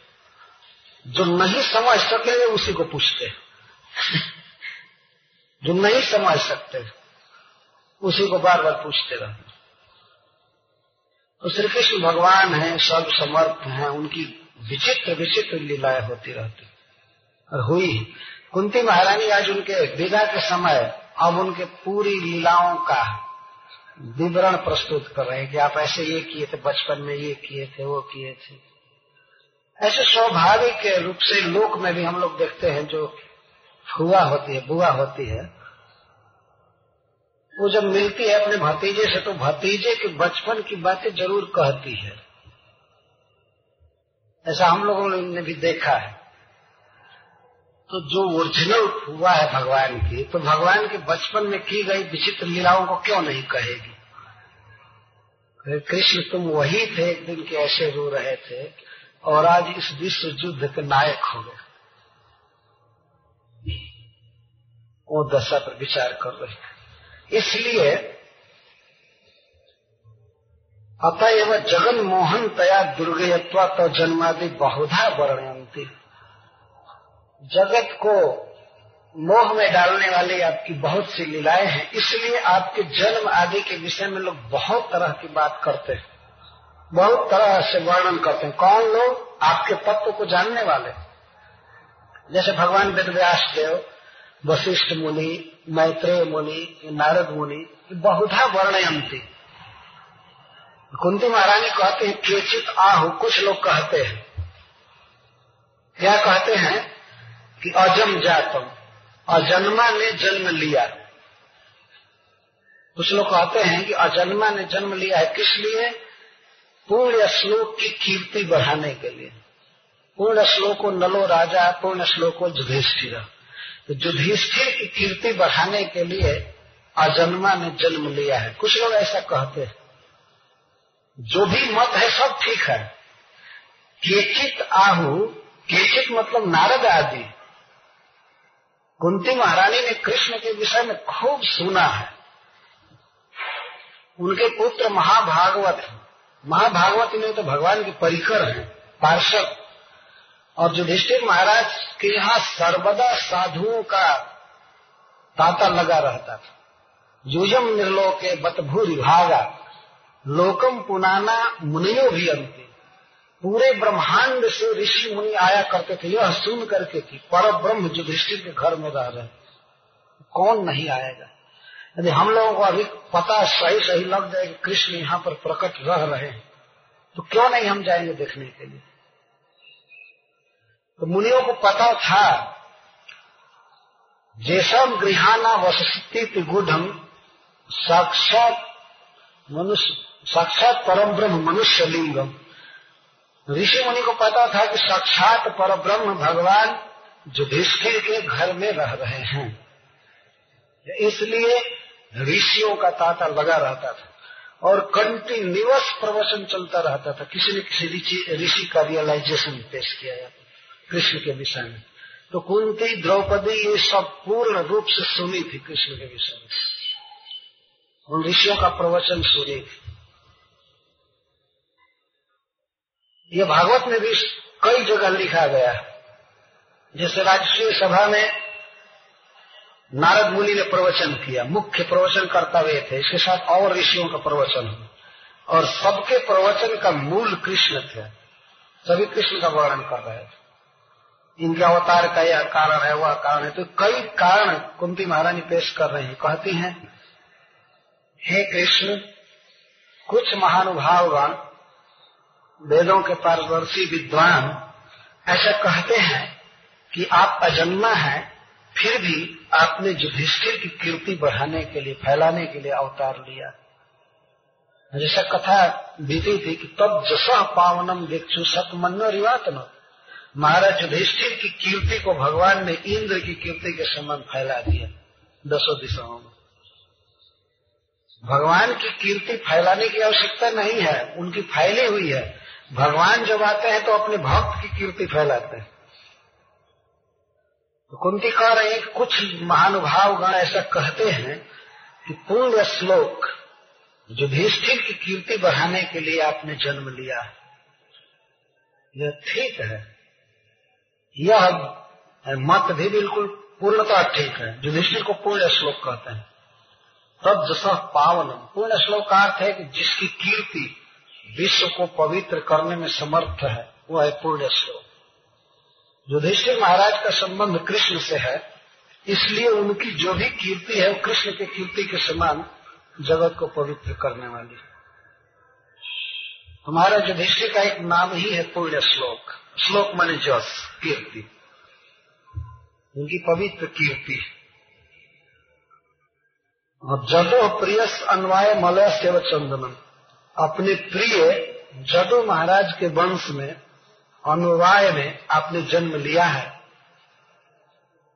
तो जैसे मलय पर्वत पर चंदन का जन्म होता है तो मलय पर्वत की कीर्ति बढ़ती है। जहाँ जहाँ वह चंदन जाता है तो लोग कहते हैं कि मलय गिरी का चंदन। है तो अब आप जहाँ जहाँ जाएँगे, आपके विषय में जो बात करेंगे तो सब लोग कहेंगे, कृष्ण यादव तो जदू के पुत्र तो युधिष्ठिर की कीर्ति बढ़ाने के लिए और जदू महाराज की कीर्ति बढ़ाने के लिए आपने अवतार लिया आपने सुना होगा मलयगिरी का चंदन।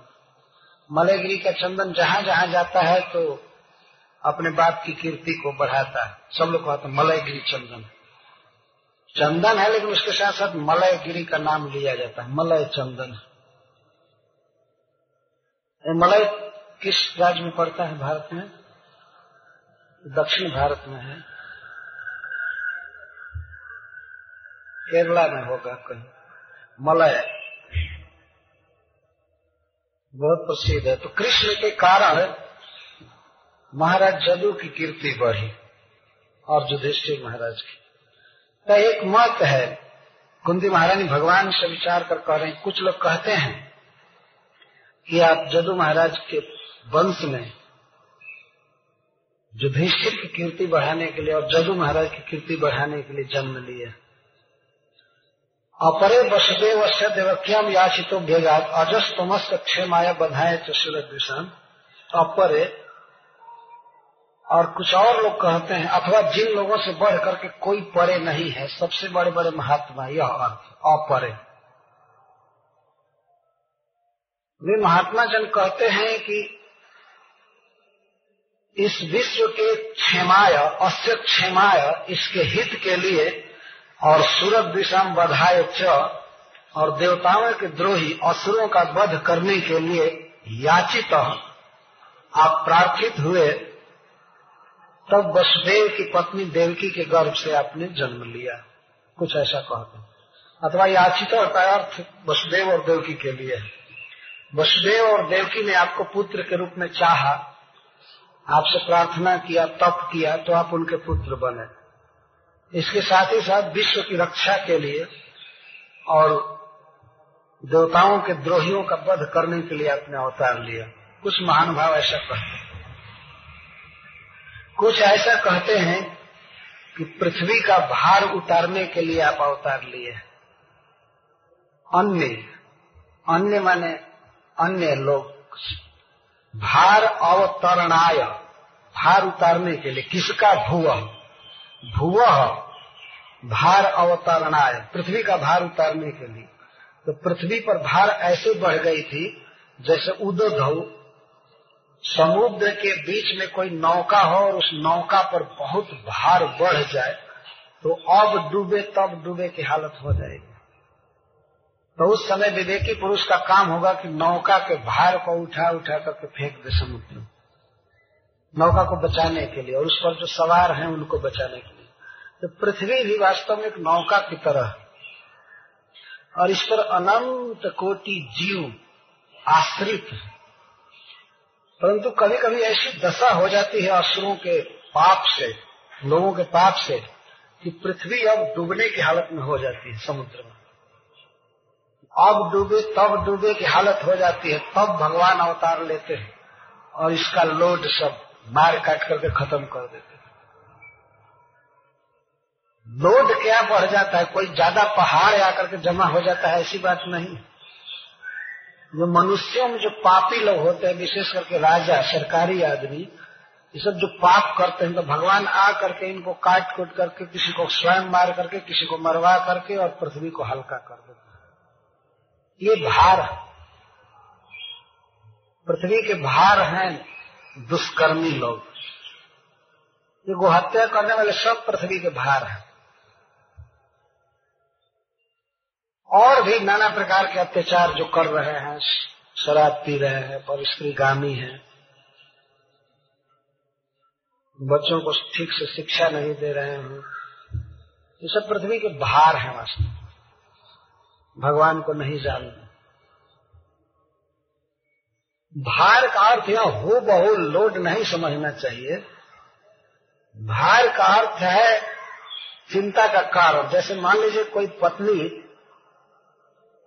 घर गृहस्थी के काम से उब गई हो, बहुत ज़्यादा काम करने से तो अपने पति से कभी कभी कहती है, अब ये भार हमरा से न चली। अब ये भार हमसे नहीं चलेगा। तो भार का अर्थ ये नहीं कि उसके सिर पर बहुत भारी वज़न, उसकी मानसिक चिंता होती है। अरे, भार हमसे नहीं ढोया जाएगा। तो पृथ्वी अपने पति से, भगवान विष्णु से पुकारती बोले, आप आइए आइए। जैसे कोई घर में रहती हुई पत्नी, दो चार बच्चे की जननी हो, और बच्चों का पालन कर रही है, सब कर रही है, लेकिन पति नहीं आ रहे हैं। उसको पालन करने में कठिनाई हो रही है घर की गृहस्थी तो उसके लिए भार हो। तो पति को पुकारेगी जब भगवान आते हैं, तब पृथ्वी को सुखी करते जो भार इसके लिए है, उनको तो समाप्त कर देते हैं और अन्य बच्चों को परित्राण है साधन। उनको गोद में देते हैं, ठीक से पालन करो। पृथ्वी का भार दूर करते हैं। तो कुछ महानुभाव ऐसा कहते हैं कि आप पृथ्वी का भार दूर करने के लिए अवतार लिए जो भूरी भारेण उदधो नाव इव सिद्धम्प्या जो अति भार से दुखी हो रही थी, उस तरह से जैसे बीच समुद्र में कोई नौका भार से डगमग कर रही है, डूबने की हालत में। वास्तव में पृथ्वी की वो हालत हो गई थी उस समय। अब एक ही भार देखिए द्रौपदी का अपमान तो उसका अपमान करने के लिए उतने राजा इकट्ठे हुए थे। उन्हें सब पृथ्वी के भार थे। तो जा तो आपने जन्म लिया, आत्मभुआ पर। इसकी प्रार्थना से? स्वयंभू की प्रार्थना से, ब्रह्मा जी की प्रार्थना से आपने अवतार। ब्रह्मा जी का एक नाम है आत्मभू, और तृतीय विभक्ति में आत्मभुआ। आत्मभू द्वारा अर्थित हुए, प्रार्थित हुए। आत्मभू ने आपसे प्रार्थना किया जिसका अर्थ है कि आपसे जन्मा हुआ, आपसे प्रार्थना किया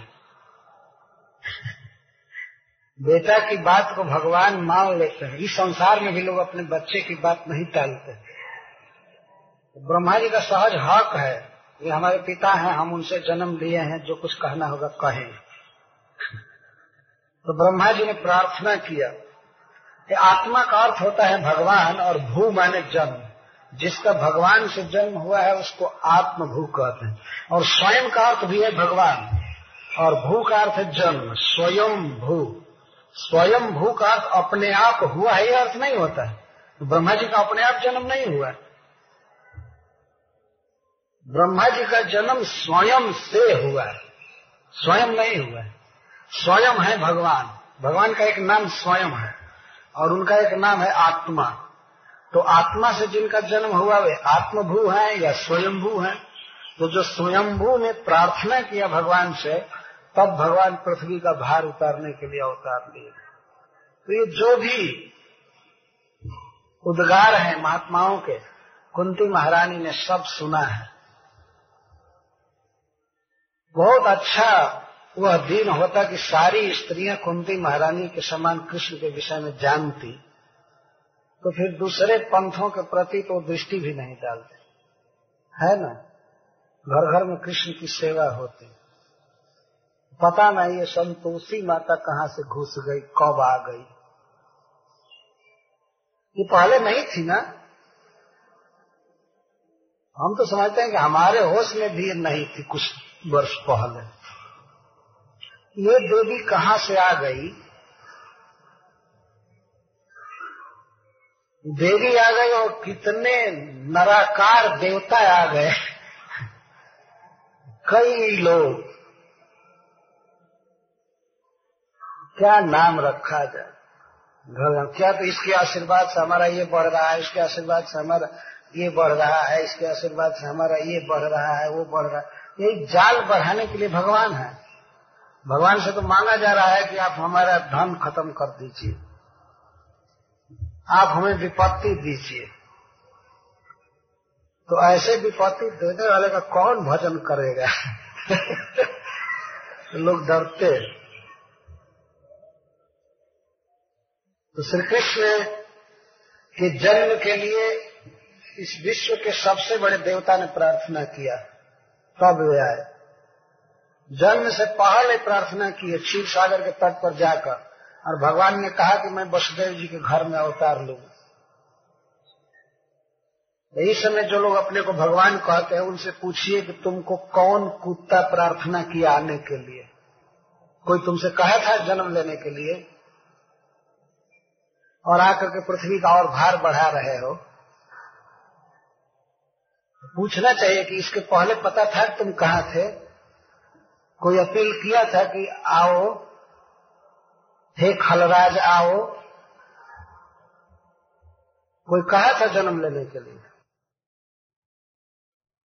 कोई अपील किया था कि आओ, हे खलराज आओ, कोई कहा था जन्म लेने के लिए? यानी भगवान श्री राम का जन्म हुआ तो उसके पहले देवता लोग मीटिंग किए और प्रार्थना किए, जय जय सुरनायक जन सुखदायक कह तब भगवान अवतार लिए। और ये भगवान लोग बिना प्रार्थना के ही अपने आप जहाँ तहां अवतार लेने लगे। ज़्यादा करुणा हो गई, ज़्यादा कृपालु हो गए हैं, इसलिए लोग अपने आप आते हैं। किसी के पुकारने की ज़रूरत नहीं। भगवान आए तो ब्रह्मा जी की प्रार्थना से आए। और पृथ्वी का भार उतारने के लिए भार अवतरणाय। भार उतारने के लिए आए। न तो भाव वर्धना, भार वर्धनाय। कुंती महारानी कह रहे हैं। अच्छा अंतिम मत कह रही हैं, कुछ ऐसा कहते हैं। भवेस्मिन् क्लिश्यमानानाम विद्या काम कर्म भी। श्रवण स्मरणाहनि करिष्यानिति केचन। यदि कथा में आज कुछ देर हो जाए तो क्षमा करेंगे, है ना? क्योंकि एक संबंध है इन श्लोकों में। केचन अंत में, केचन, कुछ लोग ऐसा कहते हैं। ऐसा कहते हैं कहते हैं, इससे सिद्ध होता है कि कुंती ने सबका सुना है। और सब एक मत के हैं। ऐसा नहीं कि भिन्न भिन्न वक्ता थे। भिन्न भिन्न वक्ता अपना अपना विचार दे करके चले गए। सभी लोग सब बात कहते हैं। लेकिन कहने की एक शैली होती है। कुछ लोग कहते हैं कि आप देव की वसुदेव की प्रार्थना से आए उनका पुत्र बने। कुछ लोग कहते हैं कि ब्रह्मा जी की प्रार्थना से आए। तो, तो दोनों की प्रार्थना से आए। और सब लोग वर्णन करते हैं। लेकिन सबसे सुपीरियर अवतार का कारण अब बता रही है। जो इनके मन में बसा हुआ है कि वास्तव में यही सबसे श्रेष्ठ कारण। वह क्या? भविष्मिन क्लिश्यमाना नाम अविद्या काम कर्म अस्मिन भवे इस भाव में, इस संसार में, जन्म, मरण रूप, इस जगत में जीव दुखी है क्लिश्यमाना नाम। क्लेश भोग रहे हैं। बहुत कष्ट भोग रहे हैं जीव। अच्छा इस सभा में बैठे हुए किसी को संदेह है इस विषय में? क्लेश भोग रहे हैं कि नहीं सब लोग दुनिया में? किसी को यदि ऑब्जेक्शन हो तो बोल सकता है कि नहीं, मैं मानता हूँ कि इंजॉय कर रहे हैं। दुख भोग रहे हैं, सभी। क्लिश्य माना नाम क्यों क्लिश्य माना नाम अविद्या काम कर्म भी। दुख का कारण क्या है? इस प्रकार कारण है। अविद्या काम और कर्म द्वारा दुखी। अविद्या का अर्थ है स्वरूपा ज्ञानम अविद्या। स्वरूप का अज्ञान इसको अविद्या कहते हैं। जीव कृष्ण का नित्य दास है। यह उसका स्वरूप है, इसका उसे स्मरण नहीं है। अज्ञान है, इसको अविद्या कहते हैं। विस्मरण नहीं कहेंगे। स्वरूप का विस्मरण नहीं है, स्वरूप का अस्मरण है। याद ही नहीं है, शुरू से। यहाँ यह अर्थ लिखा जा रहा है। स्वरूपा अस्मरणम या स्वरूपा ज्ञानम अविद्या। अपने स्वरूप का ज्ञान नहीं है। स्वरूप का ज्ञान नहीं है और इस कारण से देहादि में अभिमति है। अपने स्वरूप का ज्ञान नहीं है और भिन्न स्वरूप में जड़ देह में आत्मबुद्धि है कि यह मैं हूँ। और मैं के साथ यह मेरा है, इस प्रकार का भाव होता है, अभिमति कहते हैं। जब देह में मैं बुद्धि होती है और देह के संबंधियों में मेरी बुद्धि होती है, तब अब काम का उदय होता है, इच्छा का। मैं देह हूँ तो देह के लिए यह चाहिए, हमारे संबंधी के लिए यह चाहिए। अनेक प्रकार की जो कामना है इसको काम कहते हैं। कामनाएँ उत्पन्न होती है। हमको ये चाहिए, हमको वो चाहिए, मैं ऐसे सुखी रहूँगा, ये रहूँगा। तो जब कामनाएँ उत्पन्न होती है तो उसके द्वारा कर्म करता है। कामनाएँ कर्मों में लगाती है और उन कर्मों से क्लिश्य मान आना कर्म बंधन होता है और इस तरह से जीव दुख भोग रहा है। यह दुख की परंपरा चल रही है, इसलिए इसको चक्र कहते हैं। संसार चक्र। स्वरूप का अज्ञान है, इसलिए शरीर में अभिनिवेश है, शरीर में अभिनिवेश इसलिए काम है, इसलिए कर्म है, और कर्म से फिर यही चक्र। शरीर लेना, दुख भोगना, फिर शरीर छोड़ना, फिर कर्म करना। कर्म से शरीर शरीर से कर्म कर्म से शरीर शरीर से कर्म संसार चक्र। तो जीव सभी दुखी है। दुख भोग रहा कौन ऐसा है जो सुख से है? किसी के भी जीवन का आप आकलन करके देखिए, जैसे मान लीजिए राष्ट्रपति है, कोई। राष्ट्रपति के शुरू से जन्म से लेकर के मरण तक आप विचार कीजिए तो ज़्यादा समय तक वो क्लेश भोगा। सेंट परसेंट समय तक। माँ के गर्भ से बाहर आने के बाद वो कौन राष्ट्रपति भवन में था? जरा विचार कीजिए। माँ का गर्भ जो है, वो मल मूत्र का थैला है। और वहाँ पर आवास बच्चे को मिलता हम लोग सब लोग वहाँ पर रह करके आए है। ना? यह क्या क्लेश नहीं है? केवल कोई भूल जाए इसलिए नहीं कहेंगे कि वो क्लेश नहीं कुछ लोग ये दलील देते हैं। जैसे बौद्ध लोग कहते हैं यदि हम इनको भूल जाए तो ये क्लेश नहीं भूल जाए तो क्लेश नहीं। जैसे मान लीजिए, बलि का बकरा है या कसाई जो बकरा काट कर बेचते हैं तो अन्य बकरे खड़े रहते हैं तो उनको ये याद नहीं है या अनुसंधान नहीं है कि मेरे गर्दन पर भी तलवार चलने वाली है। तो इस कारण से मान लिया जाएगा कि ये दुख में नहीं है। केवल दुख का अनुसंधान न होने से नहीं माना जाएगा कि दुखी नहीं है, क्लेश नहीं भोग रहा है। वो दुख में दुख हो रहा है। अब बुद्धिमान आदमी समझ जाते हैं कि दुख है, और अज्ञ लोग इसको नहीं समझ पाते क्लिश्यमान आना सभी जीव दुख भोग रहे स्वरूप का ज्ञान नहीं है। स्वरूपा ज्ञानम सिद्धर्शन का जैसे इसको हम समझेंगे, मान लीजिए हम सपना देख रहे हैं तो सपने में वास्तव में हम अपने असली देह को और संबंधियों को भी भूल जाते हैं। देह बेड पर पड़ा रहता है। और सपने में हम एक अलग देह में अभिमति कर लेते हैं। मैं यह हूँ। और उसी सपना के देह के अनुसार कामना भी होती है। है ना? उसके अनुसार कामना होती है और इस देह को हम भूले रहते हैं। तो जैसे इस देह को हम रोज भूल जाते हैं तो इस तरह से अनादि काल से हम अपने स्वरूप को भूले हुए और यह सपना बदल बदल करके निरंतर चल रहा है। और स्वरूप विस्मृत विस्मृत नहीं कह सकते, भूले हुए। विस्मृत उसको कहते हैं कि पहले स्मरण था, बाद में भूल गए, उसको विस्मरण कहते लेकिन यह है अस्मरण, स्मरण ही नहीं है अनादिकाल से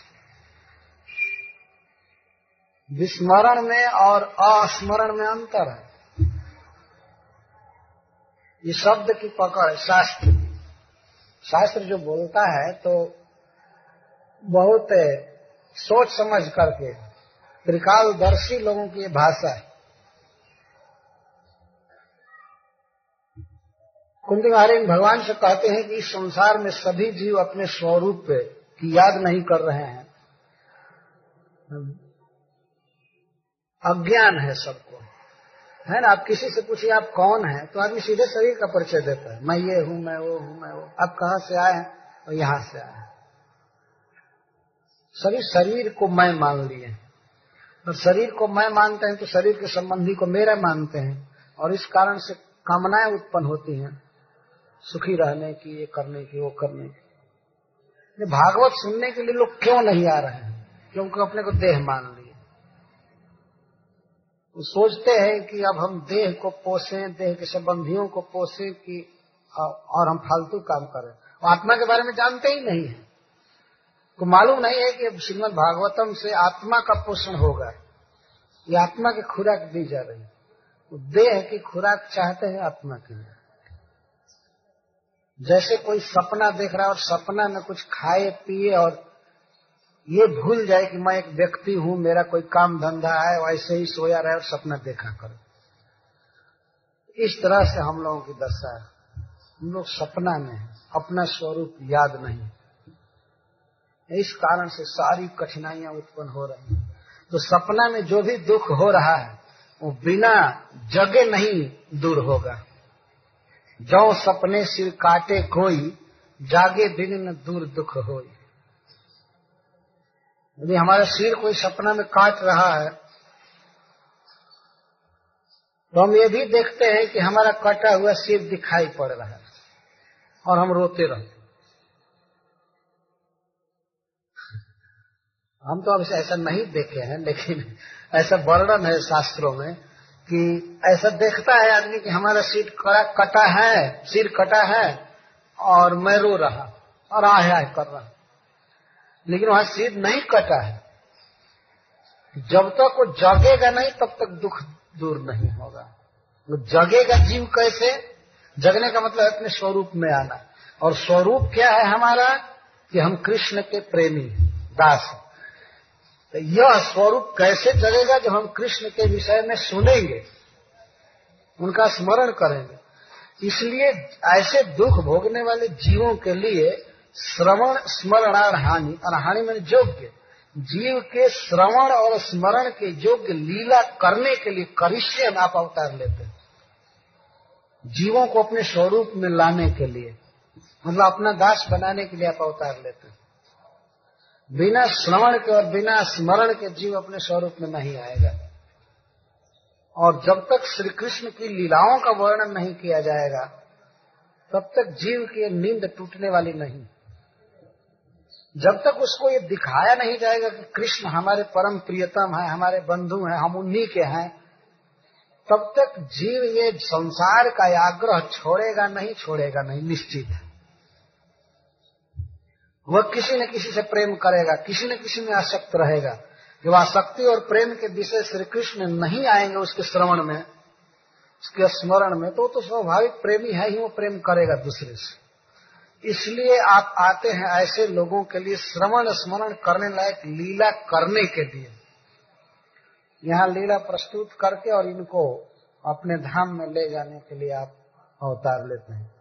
के केचन कुछ लोग ऐसा कहते हैं। तो मानो भगवान पूछ दे कि, बुआ जी, इसमें से सबसे अच्छा मत आपको कौन लगता है? सब तो ठीक ही है। किसी में कोई कमी नहीं है, लेकिन इन समस्त कारणों में आप क्या सोचती हैं कि मैं किस लिए आता तो कुंती महारानी कहती हैं, हमें यही सबसे अंतिम मत अच्छा लगता है। और इसीलिए अस्य पक्ष से सिद्धांतता अभिप्रेत्य श्रवणादि फलम आ। इसी पक्ष की सिद्धांतता को व्यक्त करती हुई श्रवण आदि का फल बता रही और संसार के जीवों को एक प्रकार का निमंत्रण दे रही कि देखो कृष्ण इसी के लिए आते हैं। अतः श्रवंती गायंती गृणंत सह स्मरंती नंदंती तवे हितम जना। तएव पश्यन पचिरेण तावकम भव प्रवाहो परम प्रदाम्बुजम अतः जो आपके विषय में सुनते हैं श्रृणवंती दूसरा कोई गा रहा हो, बोल रहा हो तो उस समय श्रृणवंती और सुनने वाला हो तो गायंती गायंती और गृणंती क्योंकि सुनने वाला नहीं है तो गृणंती गृणंती का अर्थ जप करना है। शब्द ही संस्कृत से गुनगुनाना बना है, हिंदी में। गुनगुनाते हैं कुछ। बोलने और गाने के बीच में एक क्रिया है।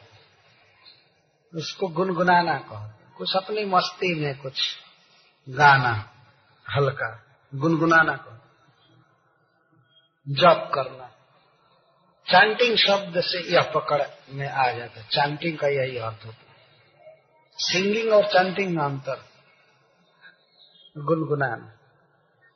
ये जप के लिए खास करके कहा जाता है। तो जो गाते हैं, जो सुनते हैं, गाते हैं, जप करते हैं अभिक्षण निरंतर, सदा स्मरणते स्मरण करते हैं। किस चीज़ का तव यही तव? यही मतलब लीला। आपकी लीलाओं को जो सुनते हैं, गाते हैं, गुनगुनाते हैं, स्मरण करते हैं। और दूसरा कोई यदि कीर्तन करता है, वर्णन करता है तो उसका नंदन, अभिनंदन करते अनुमोदन करते हैं। उससे प्रसन्न होते हैं। तो ऐसे जन, ऐसे भक्त जन निश्चित ही आपके चरण कमल का दर्शन करते हैं। पश्यंती तावकम चरणाम्बुजम। आपके चरणाम्बुज का दर्शन करते हैं। वो आपका साथ पाते हैं, आपकी लीला में प्रवेश करते हैं। कैसे आपके चरण हैं? भव प्रवाह उपरमन जो संसार सागर की धाराओं को सदा के लिए रोक देते हैं।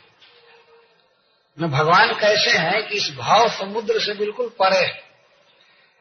इस तरह के बुढ़ापा, रोग, दुख, मरण आदि से परे जीव को स्वरूप मिलता है, जिसे पार्षद शरीर कहते हैं। तो भावसागर की धाराएँ सदा के लिए छूट जाती पार हो जाती उपरमम। यदि संसार के दुख से छूटना है, भवसागर पार करना है तो श्रवण, गायन, कीर्तन स्मरण और अभिनंदन। ये करना होगा ऊपर के श्लोक में कह रहे हैं, कुंती महारानी की श्रवण, स्मरण और हह का अर्थ होता है योग्य। जीव के श्रवण और स्मरण करने योग्य करने के लिए। इसका अर्थ ये अभी है कि संसार में और जो बातें हैं, और लोगों के जो कर्म हैं, वे श्रवण और स्मरण करने योग्य नहीं उसे नहीं सुनना चाहिए और न स्मरण करना चाहिए। तो स्मरण करने लायक और सुनने लायक करने के लिए कृष्ण आए और करके चले गए और भगवान वेद व्यास देव ने इसको लिपिबद्ध कर दिया।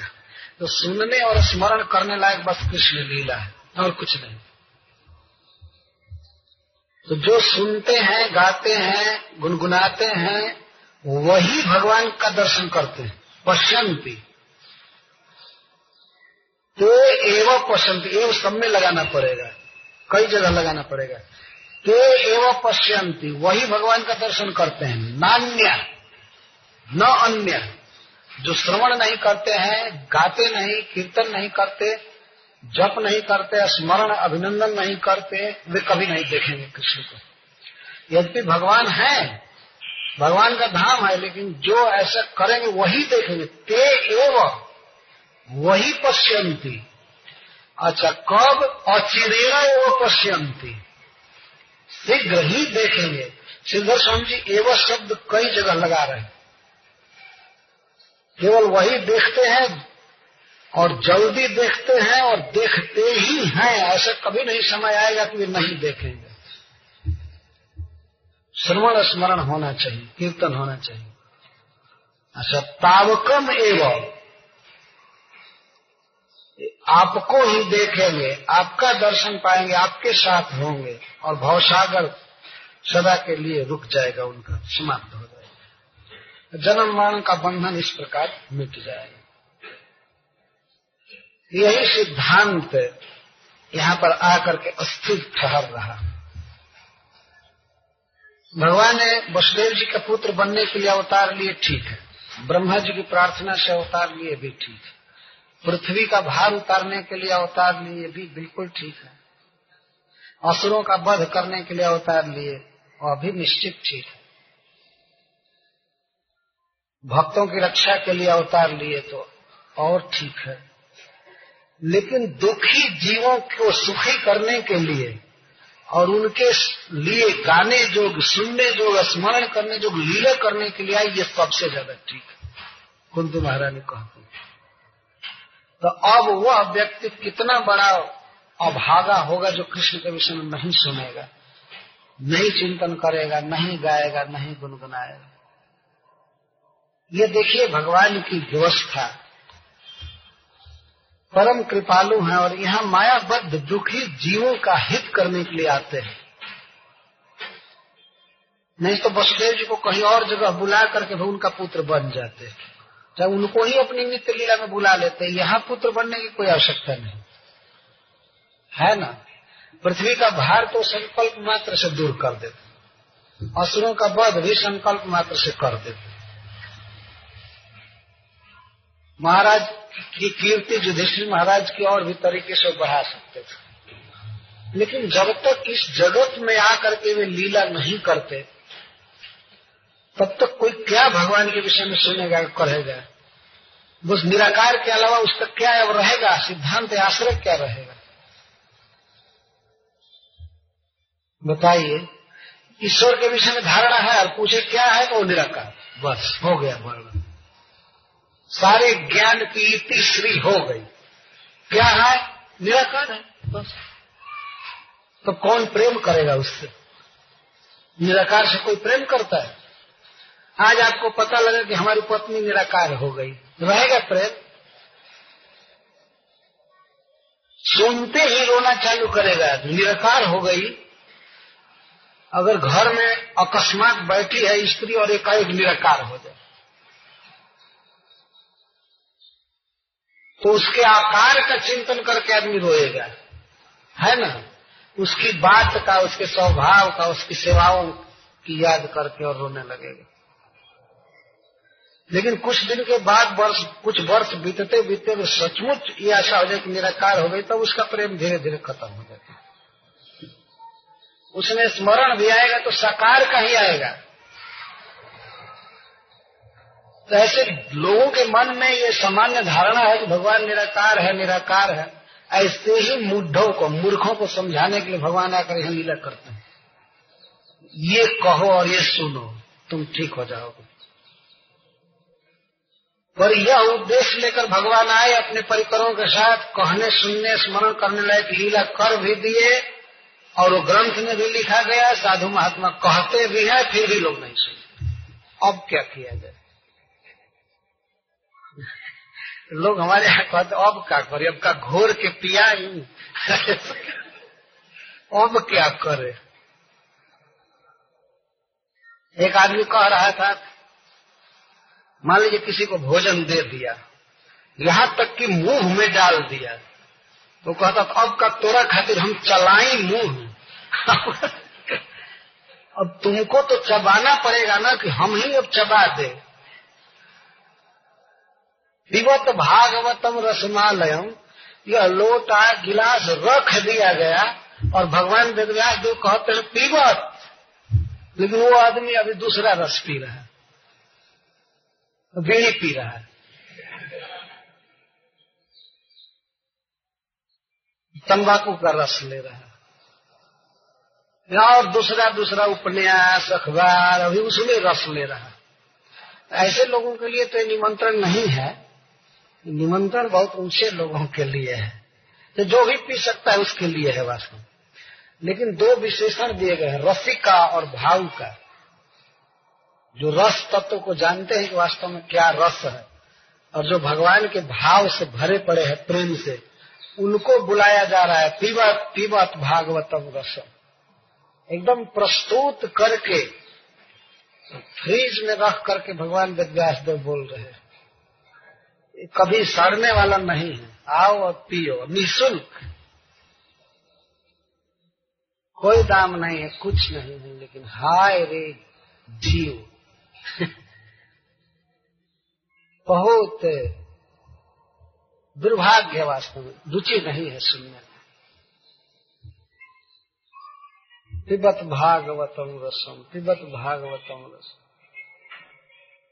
आप कहे कि आइए, दो चार दिन सुनिए, भागवत तो आदमी कहता है, नित्यम भागवत से वो नित्यम तुम्हारा किस दिन आएगा, मरने के बाद आएगा, क्या आएगा, कुछ समझ में नहीं आएगा ये आश्चर्य देखिए।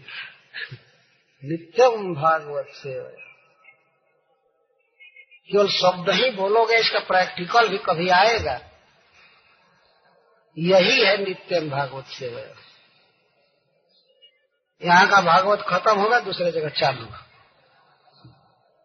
इसी को नित्यम भागवत सेवया कहते हैं। लेकिन आजकल लोग शब्दों का अर्थ तक नहीं समझ पाते हैं यह आश्चर्य की बात।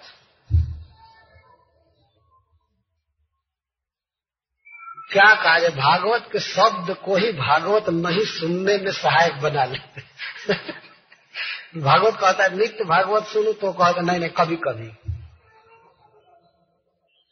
कभी कभी, नित्य नहीं। यह नित्य शब्द का अर्थ ही समझ में नहीं आता है। नित्य का क्या मतलब? है कुंती महारानी यहाँ समग्र क्लिश्यमान जीवों को संदेश दे रही है, दुखी जीवों को।